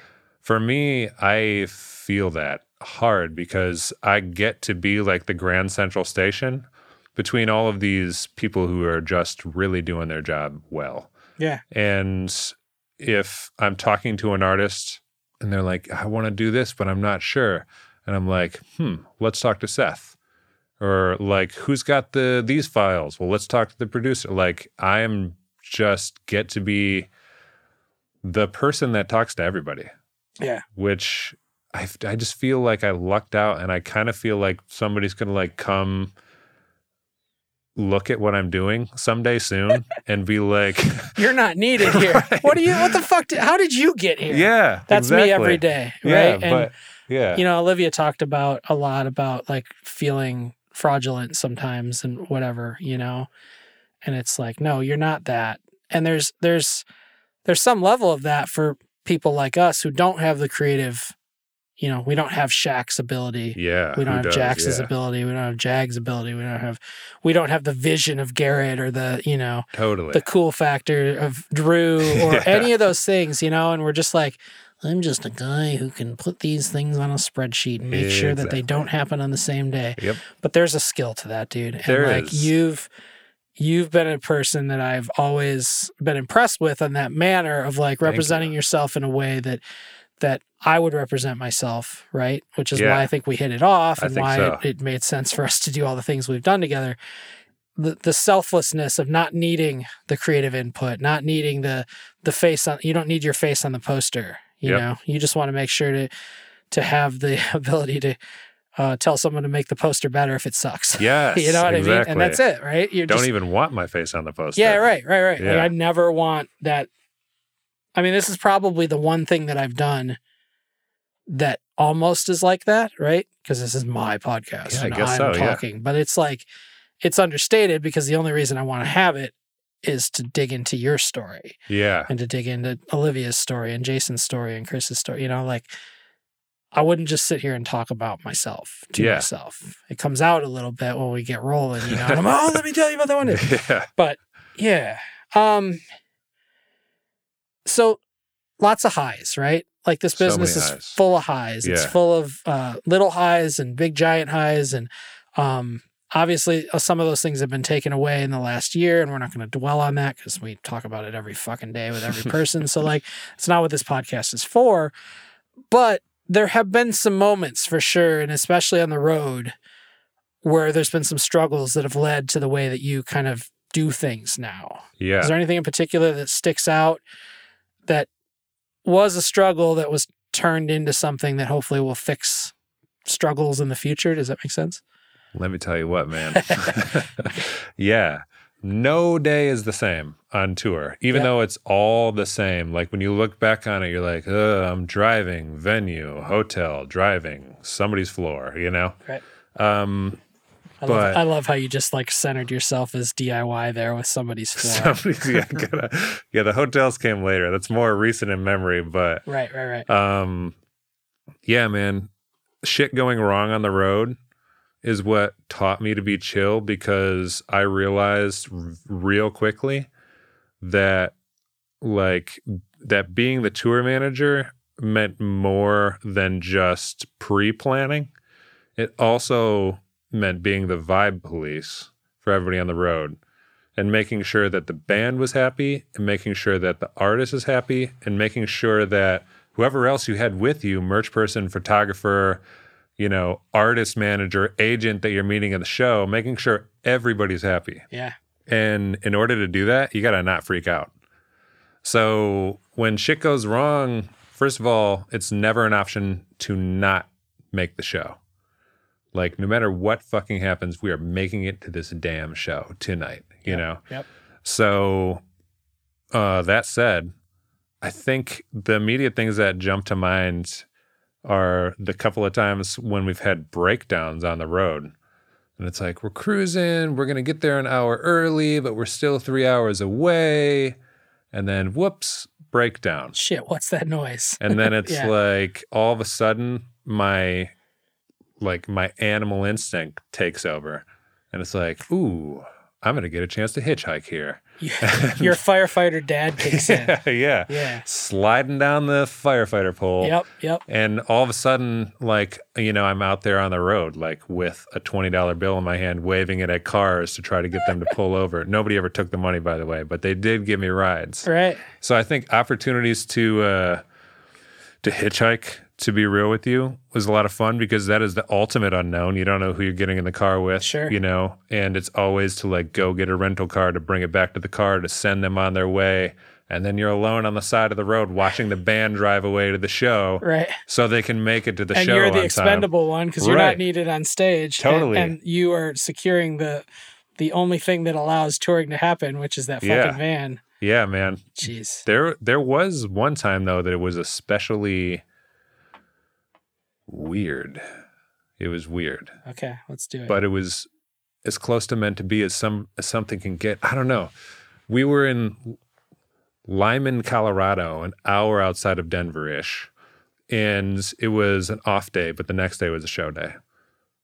We were in a shuttle bus, which we modded out to be a tour vehicle, Oh, I forgot which was a thing. terrible idea. Yeah, it was. And uh, so it broke down, and we like putts into the gas station, and we're talking to the lady 8 p.m. and we're like, okay, great. Like, where can we get a taxi? And she's like, no taxis around here. Pull up my phone. Let's get an Uber. We'll Uber to Denver, even though it's going to be like 200 bucks. Yeah. Nope, no service. No Lyft, no Uber, no taxi in town. So we convince the gas station lady to close early and drive us down the road to a hotel room that we booked, you know, Yeah. spur of the moment. Yeah. And I was just kind of like, I was, I was in it at this point, and I'm just like, okay, this is like, I'm gonna get a chance to prove that I belong here right now. Yeah. So the next morning, wake up like 6 a.m., uh, Segway, Segway, limped the van over to a, a commercial trucking garage, which happened to be like a mile away, which is crazy. Yeah. And was talking to this dude. The mechanic bribed him with money we had but didn't have to stay until like midnight that night to finish it in one day because we were going to Salt Lake City after that. We didn't have time to like wait two Sure. days to Yeah. get it fixed. You know, That's the type of spot where, like, if you fall behind on tour, you might miss four shows because right. they're all overdrives. Yeah, and it's like so at that if you point, miss the drive day, you're fucked. exactly. We'll catch up to you in San Diego because, yep. yeah, the tour. yeah, Especially since they're in a bus driving through the night. sure. you know? Yep. So I called Lindsay, the manager, Jackson's manager at that time. She was like, fucking do what you got to do. And I was like, all right. So good. The guy's working on the van. Now we just got to get to Colorado. It was 6 a.m. Now it's 8 a.m. I'm like walking away from the car garage, walking towards the hotel. It's not a big area. It's just a rest stop, you know? And I'm thinking to myself, like, all right, I'm going to have to hitchhike. Let's get in that mental headspace. I'm going to go into the hotel, grab my backpack. And then all of a sudden, I hear from behind me, hey, man, you need a ride? And I turn around, and inside this janky ass Ford Explorer was a shirtless dude in like big military tattoos, sunglasses. And I walk up to him and I was like, Yeah, I do actually need a ride right now to Denver. And he's like, Well, I'm going to Las Vegas. My girl's there. She won't pick up my calls. I've been driving since North Carolina, haven't taken a break. And he's like, I got a bunch of weed in here. I got some booze. Let's go. And I was like, looking at the guy, and I'm like, this feels like a dangerous ride. Like this guy's jazzed right now. Yeah, yeah. And he's like, what's, what's your name? What's your name? What's your name? And I was like, Ryan. And he pulls off his sunglasses and he's like, shut the fuck up. My name's Ryan. Get your ass in this car. We're going to Denver. I was like, oh, okay, I guess we're going to Denver. So we're in this Ford Explorer ripping down this two lane highway at 125 miles an hour, Oh, no. like pushing the RPMs into the red on this thing. Yeah, yeah. And I'm like, I'm squeezing the life The out of the oh shit shit handle. handle, like feet through the ground. Yeah. And this dude, Clenching your butthole the whole yeah, way. Just like, fuck. terrified. Yeah.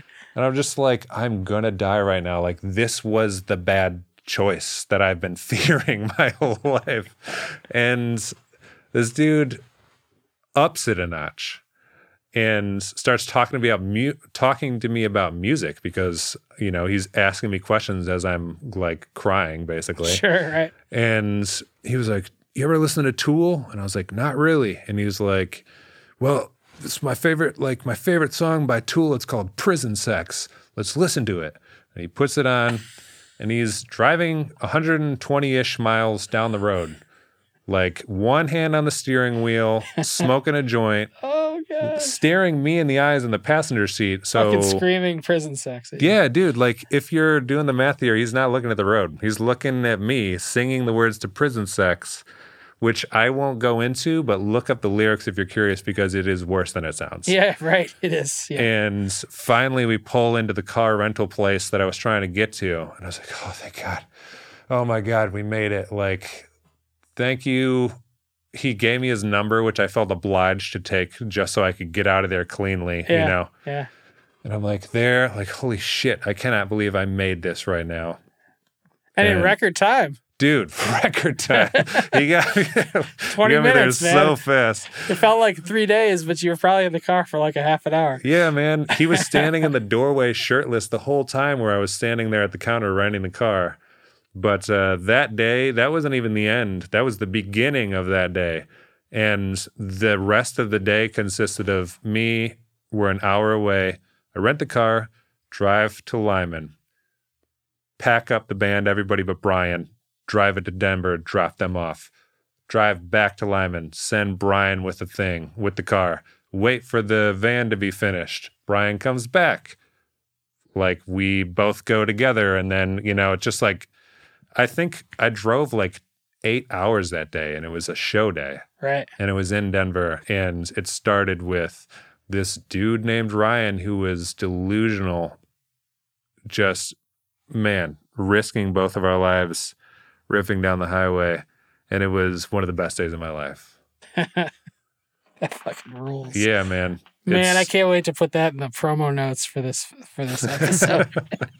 Let me tell you about Ryan and Ryan. Because I mean, shit, if you live through that, and then also it was a killer show because Jax, Sure. then it's like, oh, okay, well, uh, what's next? Salt Lake City? All right, easy. Yeah. yeah. no worries.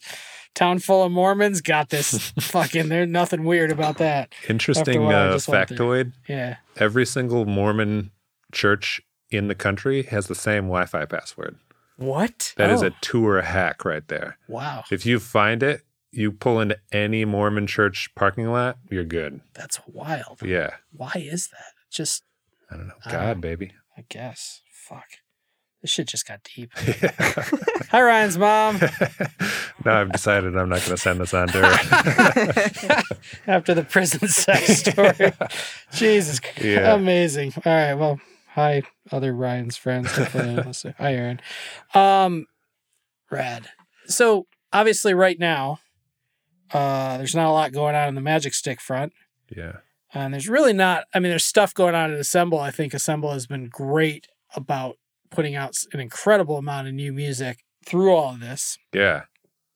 If anything, I don't want to say this has been good for Assemble, but I think the silver linings are very clearly apparent with Big all time. of the music that's been put out in the last year plus out of this place. Um, Jag, obviously, with the new record. Yeah. Siena has a new record. Oh yeah, Like coming out the twenty seventh, Okay. April twenty seventh. Yeah, Yeah, and just absolutely killing it right now. yeah, Leaning into like straight up being herself, dude, which is she's sick. she just gets it. Yeah. I think Jag, like from what I know about Jag, it seemed like she came out of the gate herself and Siena was like a little bit um not there yet, you know? Yeah, yeah. It took her a minute to find the footing for sure. Yeah, but like both of them are just powerhouses. Yes. So what's what's going on right now? Like what's you said obviously you work with both of them, but like tell us a little bit about Jag's EP EP, right? Yeah, it wasn't a full length. Yeah, Yeah. like six songs and then uh about Siena's new project that's coming out. Yeah. Right now, Siena's about to put out this record, and it's always just been singles with her, which is cool, but it's not a lot to sink your teeth into, you know, as Sure. far as marketing goes. Yeah. and now that we have her debut album that we're working on, I mean, this the focus track of the record was co-written by Jesse St. John, who helped write "Truth Hurts" by Lizzo.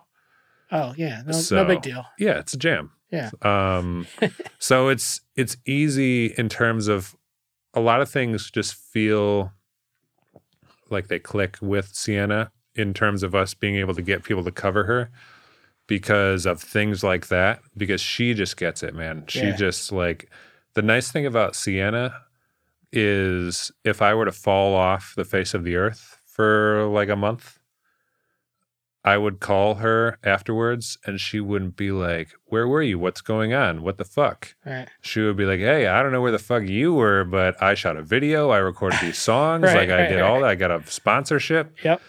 And so she's just like going 24 She's still in 7. Atlanta? She's in Atlanta, Yeah. um, where me and Brian and Tebow are flying, and Garrett uh, are flying down there for uh, her record release just to like be there and hang. Yeah. Sick. But yeah, man, everything's going so well with her. I And think what's that record called? it's called Miss Out Tonight. Okay. which is a triple entendre, okay. which um, I won't fully get into because I don't think that I can explain it the way that she can, to Okay. be honest. We'll wait. We'll wait. Yeah, it's We'll- great. We'll have opportunities. Yeah, she's it's a killer record. She's already got the next record on deck. We're talking in, to a bunch of A&Rs who hopefully wake up and smell the coffee on her cuz it's it's a wrap. Yeah. And then with Jag, she just wants to create a universe and like within her art and she's doing that by bringing different characters into every song and video but still like anchoring them in what it's like to grow up tiny jag you know Yeah. and uh The visual is just so it's so strong with her. yeah it really is and it's you know i mean if i'm being fully honest i don't even know if i know how to talk about this Yeah. it is strange sometimes being a cis straight white male Yeah. reaching out to people about both of them um you know two girls who like girls who are you know black girls who are making pop and i guess you could say r&b music Yeah. And reaching out to people who who identify with that to try to get them connected in some way. Every time I've I've like posted a Mish songs entry about Siena Yeah, or about Tiny Jag. which is amazing by the way. Thank you for doing yeah, that. dude, it's been a fun like little thing to work on when I'm not working on things, you Yeah. know, just to be able to talk about all the music that y'all are out there putting out into the world. Um I don't want to be wrong. You know, I don't want to I don't want to say this is for fans of so and so and so and so when I don't really know. Yeah, you know? And, and it's not just uh lgbt friendly stuff. It's not just you know people of color that i, I just I, I don't want to say that about metal.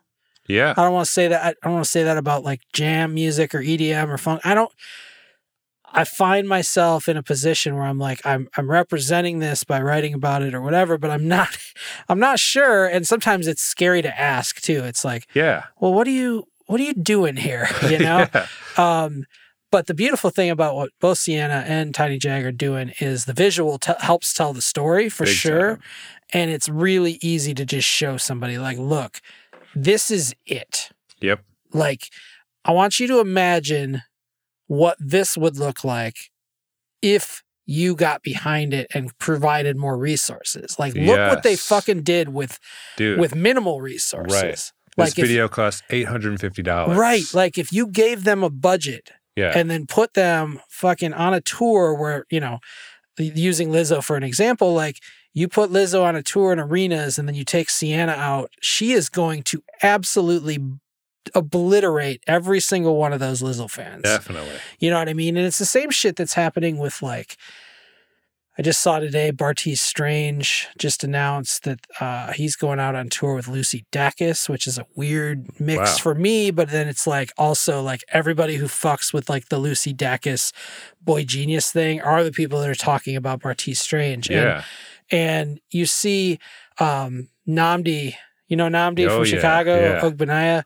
Um, Nnamdi and fucking Kacey Musgraves are becoming like buddies on Twitter, and like oh, Kacey that's crazy. Nnamdi's just like Kacey Musgraves, take me on tour, please. Yeah. And she answered, she's like, I would be honored. I love your album. Like I am obsessed with you. Oh my god, And it was like, what the fuck is happening? You know? dude, he's gonna blow. But like Namdi's another one of those ones where I don't that music wasn't written for me. And I Yeah. don't say that in a negative way. It just Yeah. wasn't, you know what I mean? Um, I grew up on Alice in Chains and Nirvana and whatever, and like I I tend to like almost talk myself into a hole where I say, like, that's you know, that's what I am, right? I but like you put on a Nnamdi record or you watch the videos or Bartees, um, you know, Phoebe has had a huge year this year. oh yeah, Those things aren't written for me, but they're so easily just like you can tell they're on a planet. They're uh, they're on a big time level, and that's independent. You know, Phoebe has Yeah. obviously graduated now up to whatever, but like just imagine what it would be like with the resources. Just Yes. imagine what like Tiny Jag would look like in Times Square on one of those fucking things. You know, like just like is my brain just all go, day imagining. and and when you're you and me thinking about these things, you're like, "Am I the reason why this isn't already there?" yeah. And it's not true, right? Right, like right. your heart being a part of this, and it's the same thing we had with Jax and Shortly and whatever. It's like we can get you to a certain level, but then at a certain point, this shit's going to explode, or You it's not. Fly. Yeah. You know, and it may not because sometimes it's just luck, right? right. But like you attach yourself to cool, cool stuff, and then you put everything you have into it. And Yeah. So I love it. I just, Yeah, I just want to say I love Dude, it. You know, you. like I, I've always appreciated the way you view things Man, thank you. and what you get attached to. And it's obvious with these two that are just killing the game right now. They're incredible. And I just feel the f- like the fact that I could hit Siena or Jag up and just be like, "Hey, I got this idea. Like, let's talk about it." And they answer it and are interested and they like allow me to be a part of their art that they're making. To me, it just like just tickles me, man. Yeah. It's crazy. Like Yeah. I'm just like I can't believe this because I you know, I would do it if I could do it. I would make music and like be an artist and stuff like that if I thought that I could, but like I can't. we just aren't that cool, Ryan. It's you so and I are not man. that cool, and that's Yeah. okay. Yeah, That's yeah, the self realization I was talking about earlier of knowing what our role is, yeah, being comfortable with it, yeah, and exploding into it in a way that's like really powerful and owning it in the way that you know now you can make change. You can you can impact the world your little corner of the world yes, with your abilities to bring people together and push groups of people in a certain direction or at least uh, even just get them together and letting them choose their direction you yeah, know? yeah, and that's what's always been so impressive about assemble yeah. And that's the thing that I like about those two projects and Assemble is like never would anybody at Assemble be like, no, we're not putting this song out, or like, nah, don't do that. Like we might push back, you know. I if I think an idea is a bad idea, or if I think a song is a bad song, I'm not going to be like, this song's great, put it out, you yeah know. yeah Like I'll be like, hey, I think this is not the song. I think this video could look better, you know. All that is important to have somebody on your team who does that. But at the same time, like the greatest win for me is having somebody push back on my pushback. Like if I talk to Siena, she like shows me a video and I'm like, ah, I don't know, man. I, I don't know if I see it. And she'll straight up be like, well, that's okay because you don't have to see it. I see it. sure I'm like, all right, cool. Let's Yeah. put it out. let's roll Yeah, you tell me what i need to do totally. You tell me where to where to plug in and where to stay out of the way, and, Yep. and yeah, I trust you. Totally. it's like, what do you? this is your project, not mine. Totally, Yeah. yeah. And that's great. Like we sidebar about everything, which is so nice. Like if somebody hits her up for a thing, it's like, we can do this for X amount of money. Okay, Siena, how much do you want me to ask for? Ask for this. Okay. And then I hit them, you know. Yeah. So it's nice. Ultimately, you work for them, not the other way around. Big And time. that, that is confused a lot of times. yeah.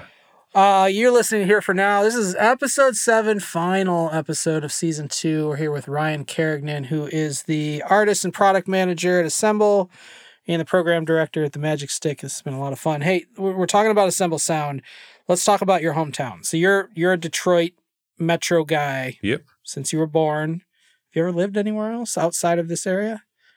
Other than the time I spent in Big Rapids and one summer when my parents uh, sent me to work on a farm in Oklahoma, no, just been Okay. here. Yeah. Yeah, This is so. This is your home. Are you going to live here forever? I mean, is this? Are you a a Detroit guy through and through?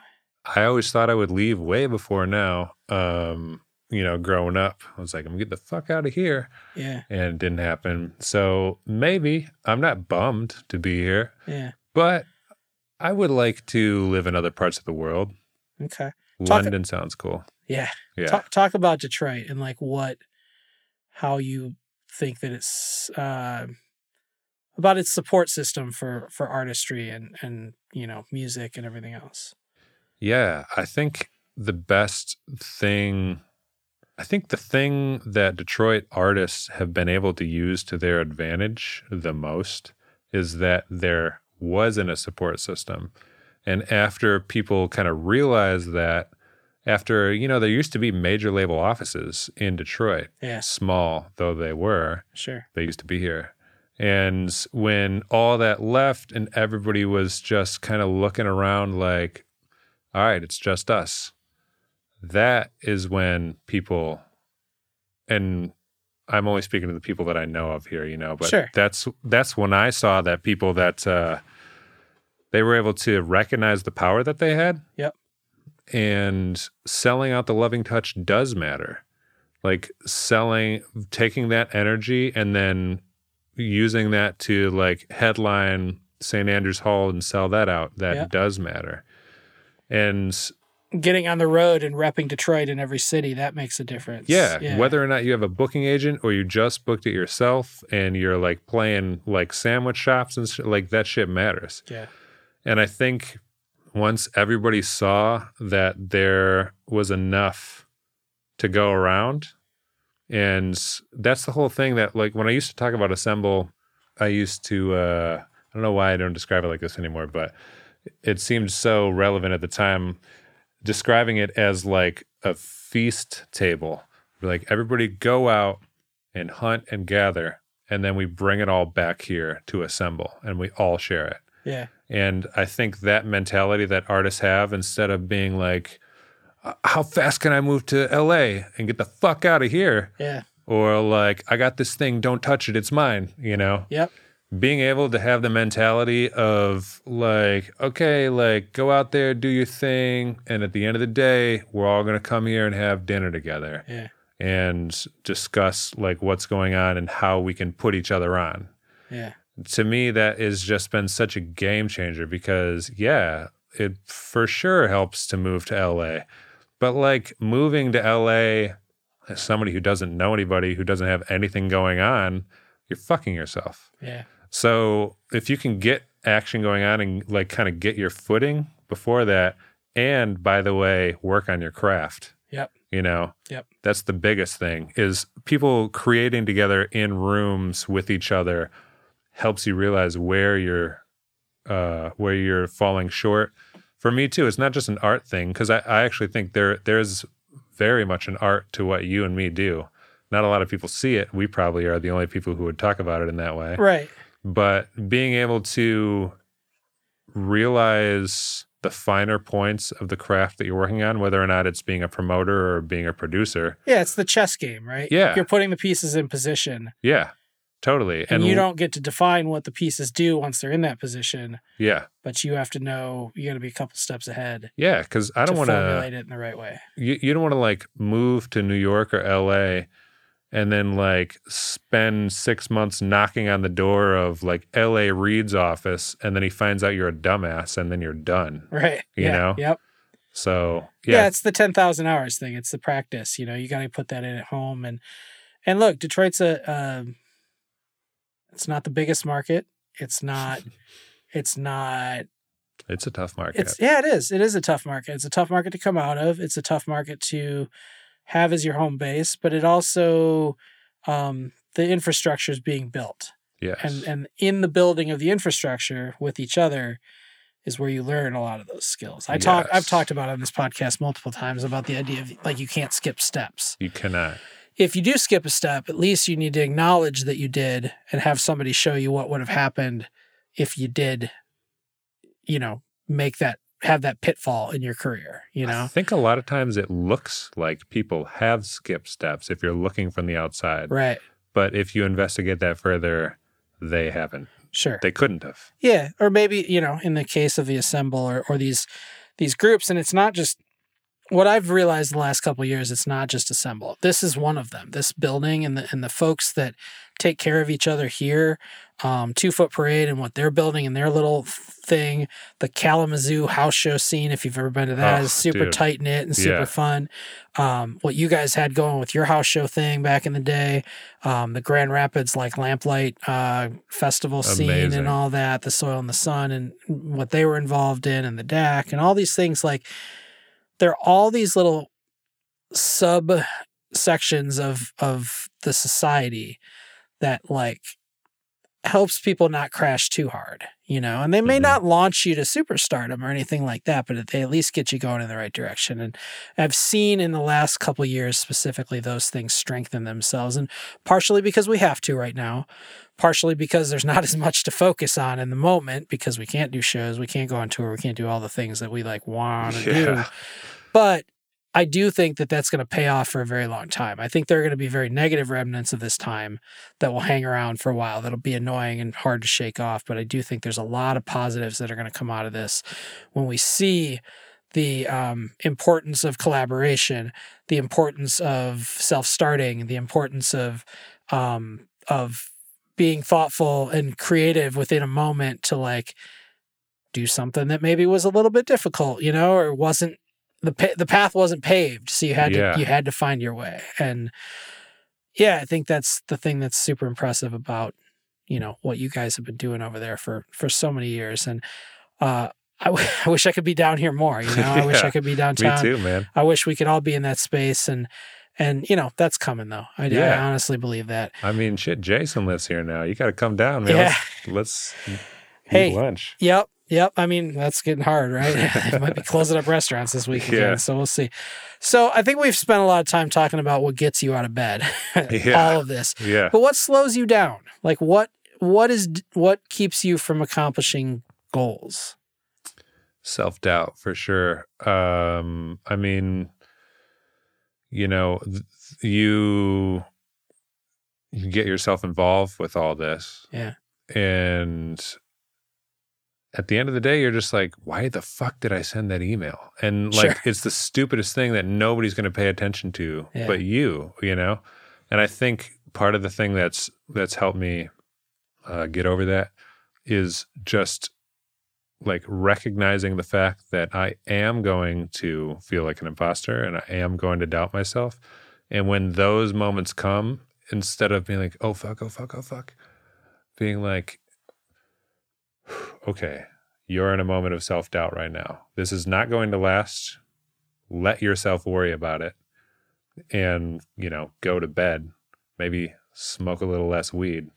And then Or a little more, depending on yeah, right, yeah, right. depending on the Yeah. degree of doubt. Yeah. And then the next morning, I think just wake up and treat yourself well. You know, like eat well in the morning. Yeah. Um, like go for a walk, spend some time on you away from the thing that is worrying about you. Yeah. To where when it's like, okay, 10 a.m. music industry t- start time, you know, you can like approach it again and really just being like a case of the fuck it. So You got to be like, fuck it. I don't care if I look dumb, you know? Yeah. Because at this point, the only thing I really care about, especially after quarantine, when you realize like, like to me, the people in my world are like Aaron and our animals Yeah. and a couple of friends who we've agreed to see each other, Yeah, you know? yeah. So now knowing that, like, oh, other people's opinions really don't matter because I definitely don't see them. Why should I care about them? Sure. You know? You've survived for a year and they, they've at no point made any way of reaching out or Yeah. you know, not even not even in a negative way. Yeah. It's just like your orbit and their orbit are separate, and it doesn't matter that when you do come together, it's things happen and that's good, but you don't need them. Yeah, totally. If I was to be publicly shamed tomorrow, I mean, in quarantine world, I would just keep doing what I'm doing, which is Right, like right. staying at home with Aaron, you Yep, know, which yep. is great. Yeah. But uh, it's it's weird to paint that as a pro, but yeah, self doubt. That's that's the tough thing to get over. I think everybody has it, and I think Yeah. the people who've figured it out have just figured out that they're going to do things in spite of that. Yeah, and look, you're gonna do everything right so often in this world and not get what you want out of it. Yeah. You know, that's a conversation that I've had with every artist, every friend, Yes. everybody is like, It's all about. I did everything the way I was supposed to. Mhm. and the shithead that I was doing that thing for didn't deliver for me because they're Yeah. a shithead and there was Right. nothing I could do to change that fact. Yeah. Or not only, you know, sometimes it's a shithead and sometimes it's just a situation that there was no positive outcome available. Yeah. So you just have to do the best and then move on to the next thing. That Definitely. again goes back to that like self-awareness thing that we've been talking about all the way throughout Yeah. so we've we've obviously talked about a lot of folks, Jackson and Jag and Siena. Um, tell me one musical artist outside of those folks that you really believe in right now. And it can Mm. be somebody on the local level or it could be somebody that's a big name that, you know, you just dig what they're doing. Can I do two? You can do two. Okay. First of all, There are no rules. Jason Singer, no brainer. Yeah. Just deserves it, man. Yeah. Deserves it. Um you don't meet a nicer dude. Like Yeah. he's he just he's and he's the hooks, man. The hooks. Misery came up on random today on my like alternative indie playlist, which is like 2,000 songs. Yeah. And it's so cool to find stuff that was created here by people that you saw at the beginning that fits right in. And it's like, this belongs here. Not only does it belong here, but it excels here. Yeah. You know, it's like a highlight of my playlist Definitely. to get to that point. And like, that's so cool. I love it. He's been killing it, um tied 1A. Yep. Uh Brian Iglesias, man. dude. So underrated. I just I've seen like I'm gonna be so real here. I listened to the music that he was making like seven years ago. Yeah. And I was like, I don't get it. Not for me. You're Doesn't talking about sense. like Zerapath and like that kind of stuff? uh like Primavera stuff Oh, Prima- like yeah, that. yeah. And uh, some of his solo stuff in the early days of Assemble. Yeah. But it's like every single song he makes just gets better and better and better. And not just better on the songwriting front, but better on the production front. Yep. And like he just like every song he shows me, it just gets fucking better, man. I'm like, wow, holy shit. You like have were somebody who when I didn't know you and was just meeting you, I was like, yeah, this guy Yeah. you know and then i met you as a friend and maybe that biases me a little bit but uh to hear all the stuff that he's doing right now like he's focused Brian's best trait early on was his show up attitude. yes dude He just showed up. yeah I was like, "Oh, Brian's here always." Uh, yeah and, but it wasn't the output, right? It was just Yeah. the ability. It was just the consistency of like, "You're here again. yep What are you doing here? Like, what are you?"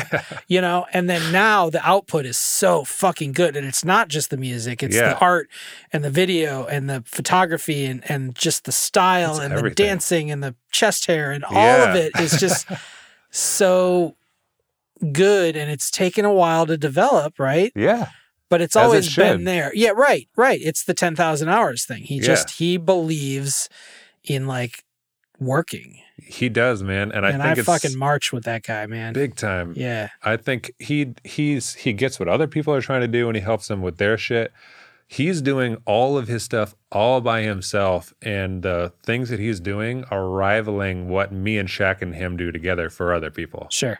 like his marketing ideas and everything. I'm like, Yep. Dude, why don't you let us use that idea for Every know?" fucking project. Yeah. Yeah. Yeah, he just gets it. love it. Um, your favorite career music memory? Um, it's a Jax memory, of course. It has to be. And it was a Lollapalooza after show at the Vic Theater in Chicago.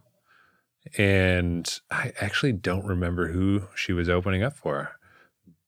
But See, I went to the one at the House of Blues with uh Phantogram. Phantogram. So good. Yeah, Um I hate that place. I love it because they're catering. Um, so good. There but uh, yeah, so she's doing her set. I'm standing side stage, probably just a ball of nerves at this point. Yeah. And the mic that she has goes dead. And I was, I'm freaking out. You know, I'm like, oh, her mic is dead. Like, Right. what are we going to do? You're the opening act. You don't have a back backup sitting coiled in front of you right yeah, away. and also at that point, I don't have the skill set to run her a new mic on a new line and Yeah. like handle it quick, you know, Yeah, like yeah. I could now. So luckily, the sound staff there was on the ball, but she like marched over to the side, like hands the mic to the guy. She like looks at me. She's like, "The mic's dead," and I was like, "Just like keep them occupied." I don't know what I said, but I was like, Yeah. "Just go, like be you," you know. yeah, And I was kind of like, a, "You don't need me. Why are you looking at me? Like, go do you." right. And um, I mean, the Vic Theater, it's not 2,000 people, but it's more than 1,000 people It's for thir- sure. 13, 1400, yeah. Yeah. So she like marches up to the very front of the stage, like foot on the monitor, does her like fingers in the mouth mom whistle, like, Yeah. Gets everybody's attention, claps. Hey, everybody just like, you know, I don't Yeah. know what she said, Yeah. but it equated to like, shut the fuck up for Yeah, a second. yeah. And like The that, whole the room room just- silent. Yeah. And she's like using her like stage voice, not screaming at them, but not not screaming at them Yeah. Yeah. and like goes and tells like this whole emotional story that was not in the script about the song that she's about to play and is like going on and on and just like keeping everybody occupied and i was like watching this and i'm just like nobody's saying a word there's not one asshole going like show us your tits you know Right. or like some fucking people do and Yeah, there's not yeah. like some drunk person at the back of the you know Yeah. and she just like had them like all 1400 or so of them Yeah. and then she was like it was like magic man she finished saying what she was going to say which seemed planned but wasn't Yeah. and she's like this song is called blank and like turned around, around and the microphone dude is right had there. the mic and Yeah. she's like ah like right in the Right, mic yeah. and it's just like holy Dude, shit she did. She's so pro at that stuff. dude i was it just like Yeah. doing that i was like i'm never doing anything else for the rest of my life like this is what i'm gonna do Yep. Yep. yeah Being a part of that moment is so Yeah. cool. Uh, give me your worst. Obviously, that could have been your worst music moment too. Um, give me your worst music moment. I mean, I know what mine is in relation to you guys. oh what is it It's Austin. Okay you guys came back, and she was just, you could tell that she was done for that night at the Michigan house. oh yeah yeah It wasn't my worst, but it was it Yeah. was painful because I could tell that like she had given everything and there was nothing left in the tank, and she tried, man, but she just you, and we we see those things, right? Like you see Yeah. Jax, I see a lot of Spute, I see Jason, I've seen them live fifty times now. yeah I know when they're on, I know when they're off, I know when they're hurting, I know when they're killing it, Mhm. I know when they're feeling it, I know when they want to get the fuck off the stage, and that was like the night for me. That's the thing about South by though is that like for you know you got fucking seven shows in a day Yeah, and she's carrying her own gear to all of them Right. because you can't drive there. yep. So she's like walking miles in a day with like a 40 pound backpack. Yeah, man. Not to answer your question for you, what's your worst music moment? Um, my worst music moment. You know, I really filter out the bad shit. like to me, it's all fun. Even the stuff that goes wrong, I'm like, oh my god, I'm in this situation. This is great. But um, Right. I think, I could be in a lumber yard right now, yeah, stacking, yeah, stack- exactly, stacking drywall. dude. So real. That is Yeah. really what I think of. I'm like, I'm not working at Enterprise. I'm not working at Carter Lumber. I'm Yeah. not, you know. I used I used to explore. Oh, go ahead. You, Yeah, no, that's yeah. I uh man, I think the worst music moment Well, my biggest con is also my pro. I'm going to give you one of those real quick. sure. Um I had a massive misunderstanding with Valley Hush on a show that I booked for them at Majestic Cafe. And it was a door deal. They were like, you got to get Jamaican Queens to play. And I was like, ah, Jamaican Queens is expensive. And they're like, I don't care, just get them. So I was like, okay, cool, I'll get them. Right. Thinking that we all understood the econ- the the economics of a show Yeah. and fifteen hundred bucks Jamaican Queens at the time, not that expensive, Sure. but for me at the time, very Yeah. expensive. Yeah. Same time you were probably hitting me up about Flint Eastwood. and, like, exactly. yeah. yeah. And I was like, I'll give you seven hundred bucks. And uh, so I was like, okay, I got them. And they're like, yes, that's great. Let's do this. I was out of town for the show, but at the end of the night, when it came to settlement, they were like, hey, why are we only getting like two hundred bucks? and I'm getting texts from the venue manager and from Valley Hush and you know and not from Garrett yet but at that point he was you know de facto managing anybody from Assemble basically Right. and I was like uh because you paid Jamaican Queens $1500 like what the fuck are you talking about Right. and just that moment of having maybe like oh my god somebody thinks i like fucked them like Yeah. this is all i want to do is put these people on like i this is supposed to be a beautiful moment valley hush release show like Yeah. we got jamaican queens to open for valley hush Right. like this is supposed to be a win for everybody and like i'm the bad guy ah you know Right. And all it took was just a couple more mm, sentences of explanation, Yeah. of like teaching them like Yeah. Which I didn't know they didn't we- know. yeah, right. And who who's to say that they should have known? You know, like they're they depend on you as their friend and as their person of contact for the show to like Totally. get all that right. Yeah. and, take the awkward out, so that they know, like, all right, we're gonna book them, but here's what it means. I know. You and got to put this many people through the door to get any sort of pay for yourself, because otherwise, it's all going to them. Dude, I so I go back Yeah. to that moment and I wish that I would have laid it out because I was like, Oh, they're gonna think I'm a pretentious asshole if I say it all in an email. I freaked out in a band once a long time ago, or a manager.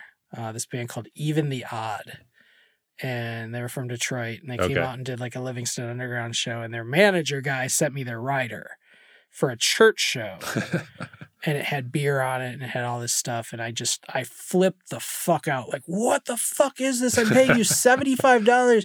You want three cases of beer? Do you know where you're playing? Blah blah blah. And the guy was like, "Look, dude, it's a fucking rider. Like, put a big X through it and send it back to me. Like, don't you know how this works?" And I was like, "No, I don't yet." like, I, you, yeah. you know, I, I thought that like I, it was the biggest deal in the world, and like, thank God there wasn't Twitter back then, because I would have just like went to like full on subtweet mode of like this fucking band and their fucking case of beer at the fucking church show, and uh, know. Yeah. That's and it was like nobody ever told me that like that's all that is. A writer's like suggested, unless you're talking about you know somebody headlining the theater or whatever. Totally. Well, know? that's the that's the best thing about a writer. And now people are like, "What should I put on the writer?" I'm like, "Anything you want, just put it on there." Yeah. Like they'll get you what they can. One yeah one one show on the whole tour will get you the the life size cutout of David David Yeah. Hasselhoff in a Yeah. in a speedo. You know, if you ask for it, and then you have one forever in the van under the seats. You've got a Yeah. life size cutout of David Hasselhoff if you ever want it. Wait, sorry, real quick. You get you get riders. You Yes.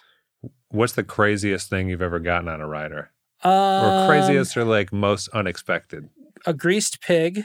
Whoa! Did you get it? Nope. Oh, Um, Chiodos asked for two hours with assorted strippers and a. It said a baggie of dank weed. God, the strippers make so much sense for Chiodos. Yeah, it does. Um, the life size cutout of David Hasselhoff. Oh, that was real. is real Nice. in a speedo with no shirt. There's uh various VHS movies, just like random, you know, like Yeah, a copy of of Mr. Uh, yeah, a big yeah, on yeah. VHS or something. Um, you know, but yeah, I think the greased pig was the one that was just like, what the f-? like, Damn, you should have got it for him. yeah, it would, have been cool, right? So I got one more, and then we're gonna kind of rip into the speed round that I close this off with, where you know you're gonna give me Perfect. quick things. Um, I just want to mention our sponsor one more time. Uh, as the season is wrapping up here, this season wouldn't have happened without Two Foot Parade, uh, a wonderful artist forward tape and CD label based out of Kalamazoo, Michigan.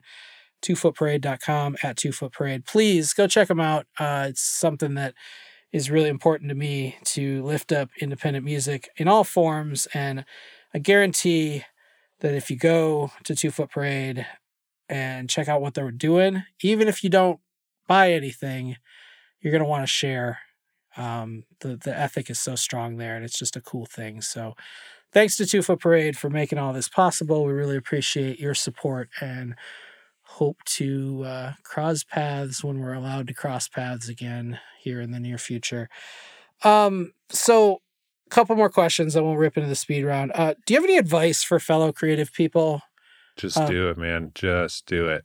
Just the Nike. That is so real. I just think if you're somebody who's trying to be a promoter or a manager or somebody who's trying to be an artist, anytime somebody tells you they think your idea is stupid, do it twice. Like just just do it because people don't know and honestly in this day and age when we're just fucking avalanche of of content on us, Yeah. people are going to forget the bad shit that you do Yeah, Right. like I don't know if you saw the the Post Malone thing going around of like his first single that came out. No. It's like a video that he made for his first single. Terrible, Yeah. But like now it's a joke in the context of his other of his career, you know. Sure, right. Like nobody's gonna remember that shit. The only way that you can do it and get the nerve to keep doing it is by like we talked about almost this whole podcast. You know, is like just do it and do it terribly, but keep doing it. Do it with your whole heart, Yeah. you know, because you can't fail. Yeah. You can make you can make wrong steps, but you can you can. That's the beauty about being alive is you can Yeah. correct them, right? And even if your 10 closest friends are like, "What the fuck did you do?" yeah. You'll find new friends. Yeah. How do you plan in your seat that you sit in on a day to day basis? How do you plan to affect change in this industry? Like, what are you doing to change the world, Ryan Carignan? Um, I don't plan to change the world or the industry. I work with people who I think will do that, and I try to help them achieve their goals because I don't know the right answer. It's easy to know the wrong answer. Yeah. Um, it's As evidenced by your answer to the last question. yeah, yeah, yeah. It's Right, totally, and that's like the the wrong answer is obvious to everybody, and the right answer only a, peop a few people know or are capable of like affecting change in that direction. Yeah. So the way that I do it is by uh, working with people who I think are going to do it, Cool. and when they do it, I'm like, hey, me too. yeah. yeah. I was part I was a very small part of that. Look, I'm in the liner notes. yeah. I did it. Yeah. Um, what does the future hold for you? What's what's next? I have, um, you know, you mentioned earlier a lot of like change in the in the path that I've taken from time to time. Yep. Um, I have just decided that the next, essentially, like two years for me, is just putting my head down and doing the work, and really only handling things like a month out. Like I'm not thinking about like where am I going to be? Who's going to, you know, Yeah. what kind of job offer could I get if this gets famous, you know? Sure. It's just like, no, we got a record coming out. Let's do that. So, Okay. yeah. And there's a baby coming. Oh, yeah, yeah, there's there's a baby coming, yeah. Yeah, well, you know, Oh, no yeah. big deal. Just a, just your first. Man, I'm really trying Child. hard to not force this child to love music. Here's the thing. I have kind of I've had this thought in my mind that, you know, I was raised Catholic and therefore I am not Catholic. Yep. I almost want to raise this kid Catholic Yeah. so I can ensure that he will not be a Catholic in his adult life. That's a terrible. That's that's a terribly Catholic way to look at things. if Yeah. if anything, man, I don't know. I don't know if that's a great strategy, dude. No, I'm not going to Uh, do it. I think that uh, what was the strategy we were leading on earlier? Um, um, make your kid an ostrich, and then that's, that's, yeah. that's probably a better parenting strategy. Yeah. than raise it, raise it, raise them ostrich and not Catholic. I think that's probably going to work. Uh, let's rip into the speed round. So I'm going to give you these things, and I just want you to give me the first thing that comes to mind. If you've got a story about it, cool. But if you don't, we can just roll into the next one. Cool. Blast through. Don't try too hard. Uh, best album of all time. No offense, Garth Brooks. Wow. No, I actually don't think that's true. That's the first one I ever got. It's a CD from my parents. They gave me that one and a Boyz II Men CD, and they were like, choose. Oh wow. I actually chose Boyz II Men and then K-Ci and JoJo. But dude, best album? I don't have a good answer for it. Maybe Do Make Say Think by Do Make Say Think. Okay. All right. It's so good. Solid. Instrumental, four songs. Uh, favorite concert experience as a fan. So we've talked about like your career and moments like that, but as a fan- Kendrick. yeah. Yeah, Wh- man. Where? He headlined Firefly. Or no, sorry. He headlined Voodoo Festival in, in New Orleans. Best set I've ever seen. Just another level. I was so prepared to just be like, oh, it's to be a ref set. You know, he's going to jump around. Mm-mm. It was incredible. Yeah. Amazing. He's a storyteller, man. Yes. Hell yeah. Uh, your favorite thing that you've ever created or been a part of creating? I guess the cop out answer for anybody who knows me is my favorite thing that I've been a part of creating is Assemble, which I, you know, had no part in founding, but was like able to. I really feel like everybody who works there is part of creating it every day. And that's just so rare for for anything, especially a company of like 12 people, you know. Yeah. So everything that's going on there, I feel like is accessible to everybody who works there if they care to see what's going on. And yeah, man, it's just for me it's I just can't carry the assemble flag high enough. Okay. Yeah. I love it. Uh, your most current uh, or recent binge watch? Um I've been watching Game of Thrones, but recently Garrett has been talking about Entourage, and I started watching Entourage a couple of days ago, and I forgot how good it is, Yeah. How ridiculous it is. Never been an HBO. That's all. Those are both HBO. HBO, Yeah, I don't yeah. have HBO, so I, I'm missing out a whole portion of the world. But It's good. They got I've The heard. Sopranos on there, you know. yeah, yeah, It's good. very cool. Uh, the best musical performer that ever lived. So you dogged Brian for picking Queen here. So where are you going? If best musical performer that ever walked this earth? Here's the thing. Don't fight me on this. It's Jax. I've seen it, man. She's the best. It's crazy. She can do anything on stage, and like we were talking about for for what you were talking about, like budgets and videos earlier. Yeah, yeah. we did this for 850 bucks. Yeah. What can we do with, you know, 50 grand? Like, dude, she is the best person that I've ever seen. Of making, yeah, making Of mount, performing. mountain out of molehill kind Yeah. of thing. Yeah. She she responds to the crowds, she gets the crowds, she knows when to push and when to pull back. And that is a hard fought lesson, obviously. If you Yep. know her, you know. Yep. Um dude, she's the best. She's I I don't see how you could get better than she is. I, I fuck with that hard. Yeah. I, I, I'm right on board with you. Uh, albums or singles? Albums. You live in a singles world, I know. but you're still an albums guy. I listen to mostly albums. Yeah. I do listen to all the playlists and all the singles that we put out, but also on the back end, I'm not listening to like Siena Liggins' new single. I'm listening to like a SoundCloud playlist of 12 demos that she has. And Sure. to me, it's an album, you It's a know. constructed piece that Yeah. put together. Yeah. We haven't really dug into your, like your musical taste very much. We kind Yeah. of we kind of got right into career, but what are some other little things you're listening to, albums that have kind of like formulated your path? Yeah, you know, with with all the music that I'm involved with on the marketing front and management front, um, most of the music that I listen to by myself is like the polar opposite of that, because I really feel that's like an astringent, you know, it's like brushing my teeth, because I can't just listen to that all day and just know what's going on. Sure. So lately, I've been into as many like been super into Philip Glass lately, Okay. and he has an album that Beck produced. There's a bunch of remixes. Yeah. Beck does a 24 minute remix of a bunch of Philip Glass songs, and he's Huh. like one of the best producers out there. Yeah.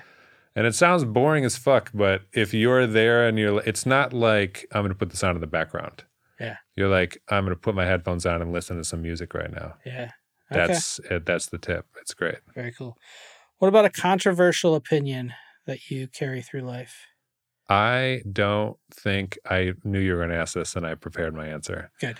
I don't think that it's realistic to ask Spotify to pay a cent per stream.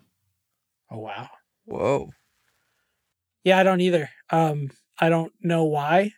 I don't have the math. I could tell you the math real quick if you want. And Uh, this is Yeah, this short is, version. Yeah, yeah, short version. Here we go. This is only based on what they're telling us. Sure. So I will take it with a grain of salt. Yes. I could be totally wrong. They could be lying about everything.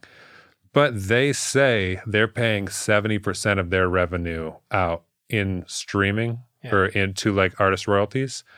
Um, and if that's true, then paying double what they paid right now, which would still be Means they're paying nothing to 100, us. 140% of Right. Yes, which doesn't work. Right. And even to like double what they're paying right now is shit still. Sure. So do I think it's enough? No.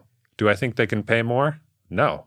Yeah. Like I don't think they can pay enough to make us feel like we're getting the bang for our buck. Again, without studying it, I look at it and say, I pay ten dollars a month or whatever for my Mhm. premium account. Yeah, The only way that you're going to get to a penny is if I pay forty bucks a month. exactly. Which, by the way, I think we could get to that place Yeah. because I think it came into the market undervalued. Um, I mean, if you really pitch it as unlimited music, Yeah. yeah, I would pay like 150 entire- bucks a month for that. I It's have crazy. the entire history of recorded music on my phone Yes. everywhere I am all the time, except for a few albums which I Yep. don't even care about because they're not on Spotify, so they really don't exist. Do they? exactly. I don't mean that. I, No, if you've made right. an I know what album you and you've decided to keep it off of Spotify, that's your prerogative. But I'm That's your problem. Yeah. I haven't come up with a record that I want to listen to on Spotify that's not there in a very long time. yeah. For like me, I can't remember. and it's funny going back to Tool and Prison Sex. Tool was like the most recent artist that I would listen to yeah. that added their music recently that wasn't there for years. Yeah. So there was like this little nu metal hole in my life of like, okay, I got all my nu metal bands except for Tool Yeah. is not on this playlist, and now it is. But Portugal the Man, I know you're listening to this right now. Put It's Not Easy Being a Wizard on Spotify. Dude. Thank you. old school Yes. Portugal Old school. is uh, so good. So good. They put out like an album every year, and they just got better and better and better. Yeah. I uh again, I don't want either of us to get canceled for this opi- that opinion, but I it's just a math mathematical it's a gut feeling, right? Right. Like unless something changed about the way the company was structured, hmm yes, they could give up more money and make less money as a company, but not that Not, not, enough to make it enough. worth it. Right. Yeah. And a cent per stream sounds like nothing. Right. But You know? if it's 20 times what they make now, Right. they have to They would just put us out of business and you know it would Sure. fill that void? Something worse. Something else. Yeah, right. Yeah. Something considerably worse. No, I'm I'm down with that. I do think I I think people are obsessed with their play counts and it it it cheapens music for me. I hate it. I Yeah. hate it when somebody's like, oh, 150,000, whatever. Right. Like, Totally. but I know they have to, Yeah. especially with like the pre-save shit and all that now. Dude, playing you the game. just, yep, you got to play the game. Yeah. Last thing, guilty pleasure. Um, dill pickles. yes. I don't know what's guilty about that, but they're great. I don't know. I always feel guilty at 3:30 a.m. when I'm in there shoving a bunch of Claussens in my mouth. But by the way, there's a shortage on glass jars right now. Oh, which no. you go to the grocery store, text me if you find some Claussens. I haven't seen you in fucking year and a half, and I'm going to see you twice in two weeks because I'm an hour away from where you live, and you're going to come by. fucking, you're going to come give me three dollars for a jar of pickles that Dude, I I'll picked give you much you. more than that. I love it. I love it. Ryan, where you know you're not a, an upfront guy. We're not going to buy your new album, but where can we find out more about you on the internet if we want to? Um, you know, I've I've actually been pretty intentional about staying off the internet as far as being a personality goes, but Yeah.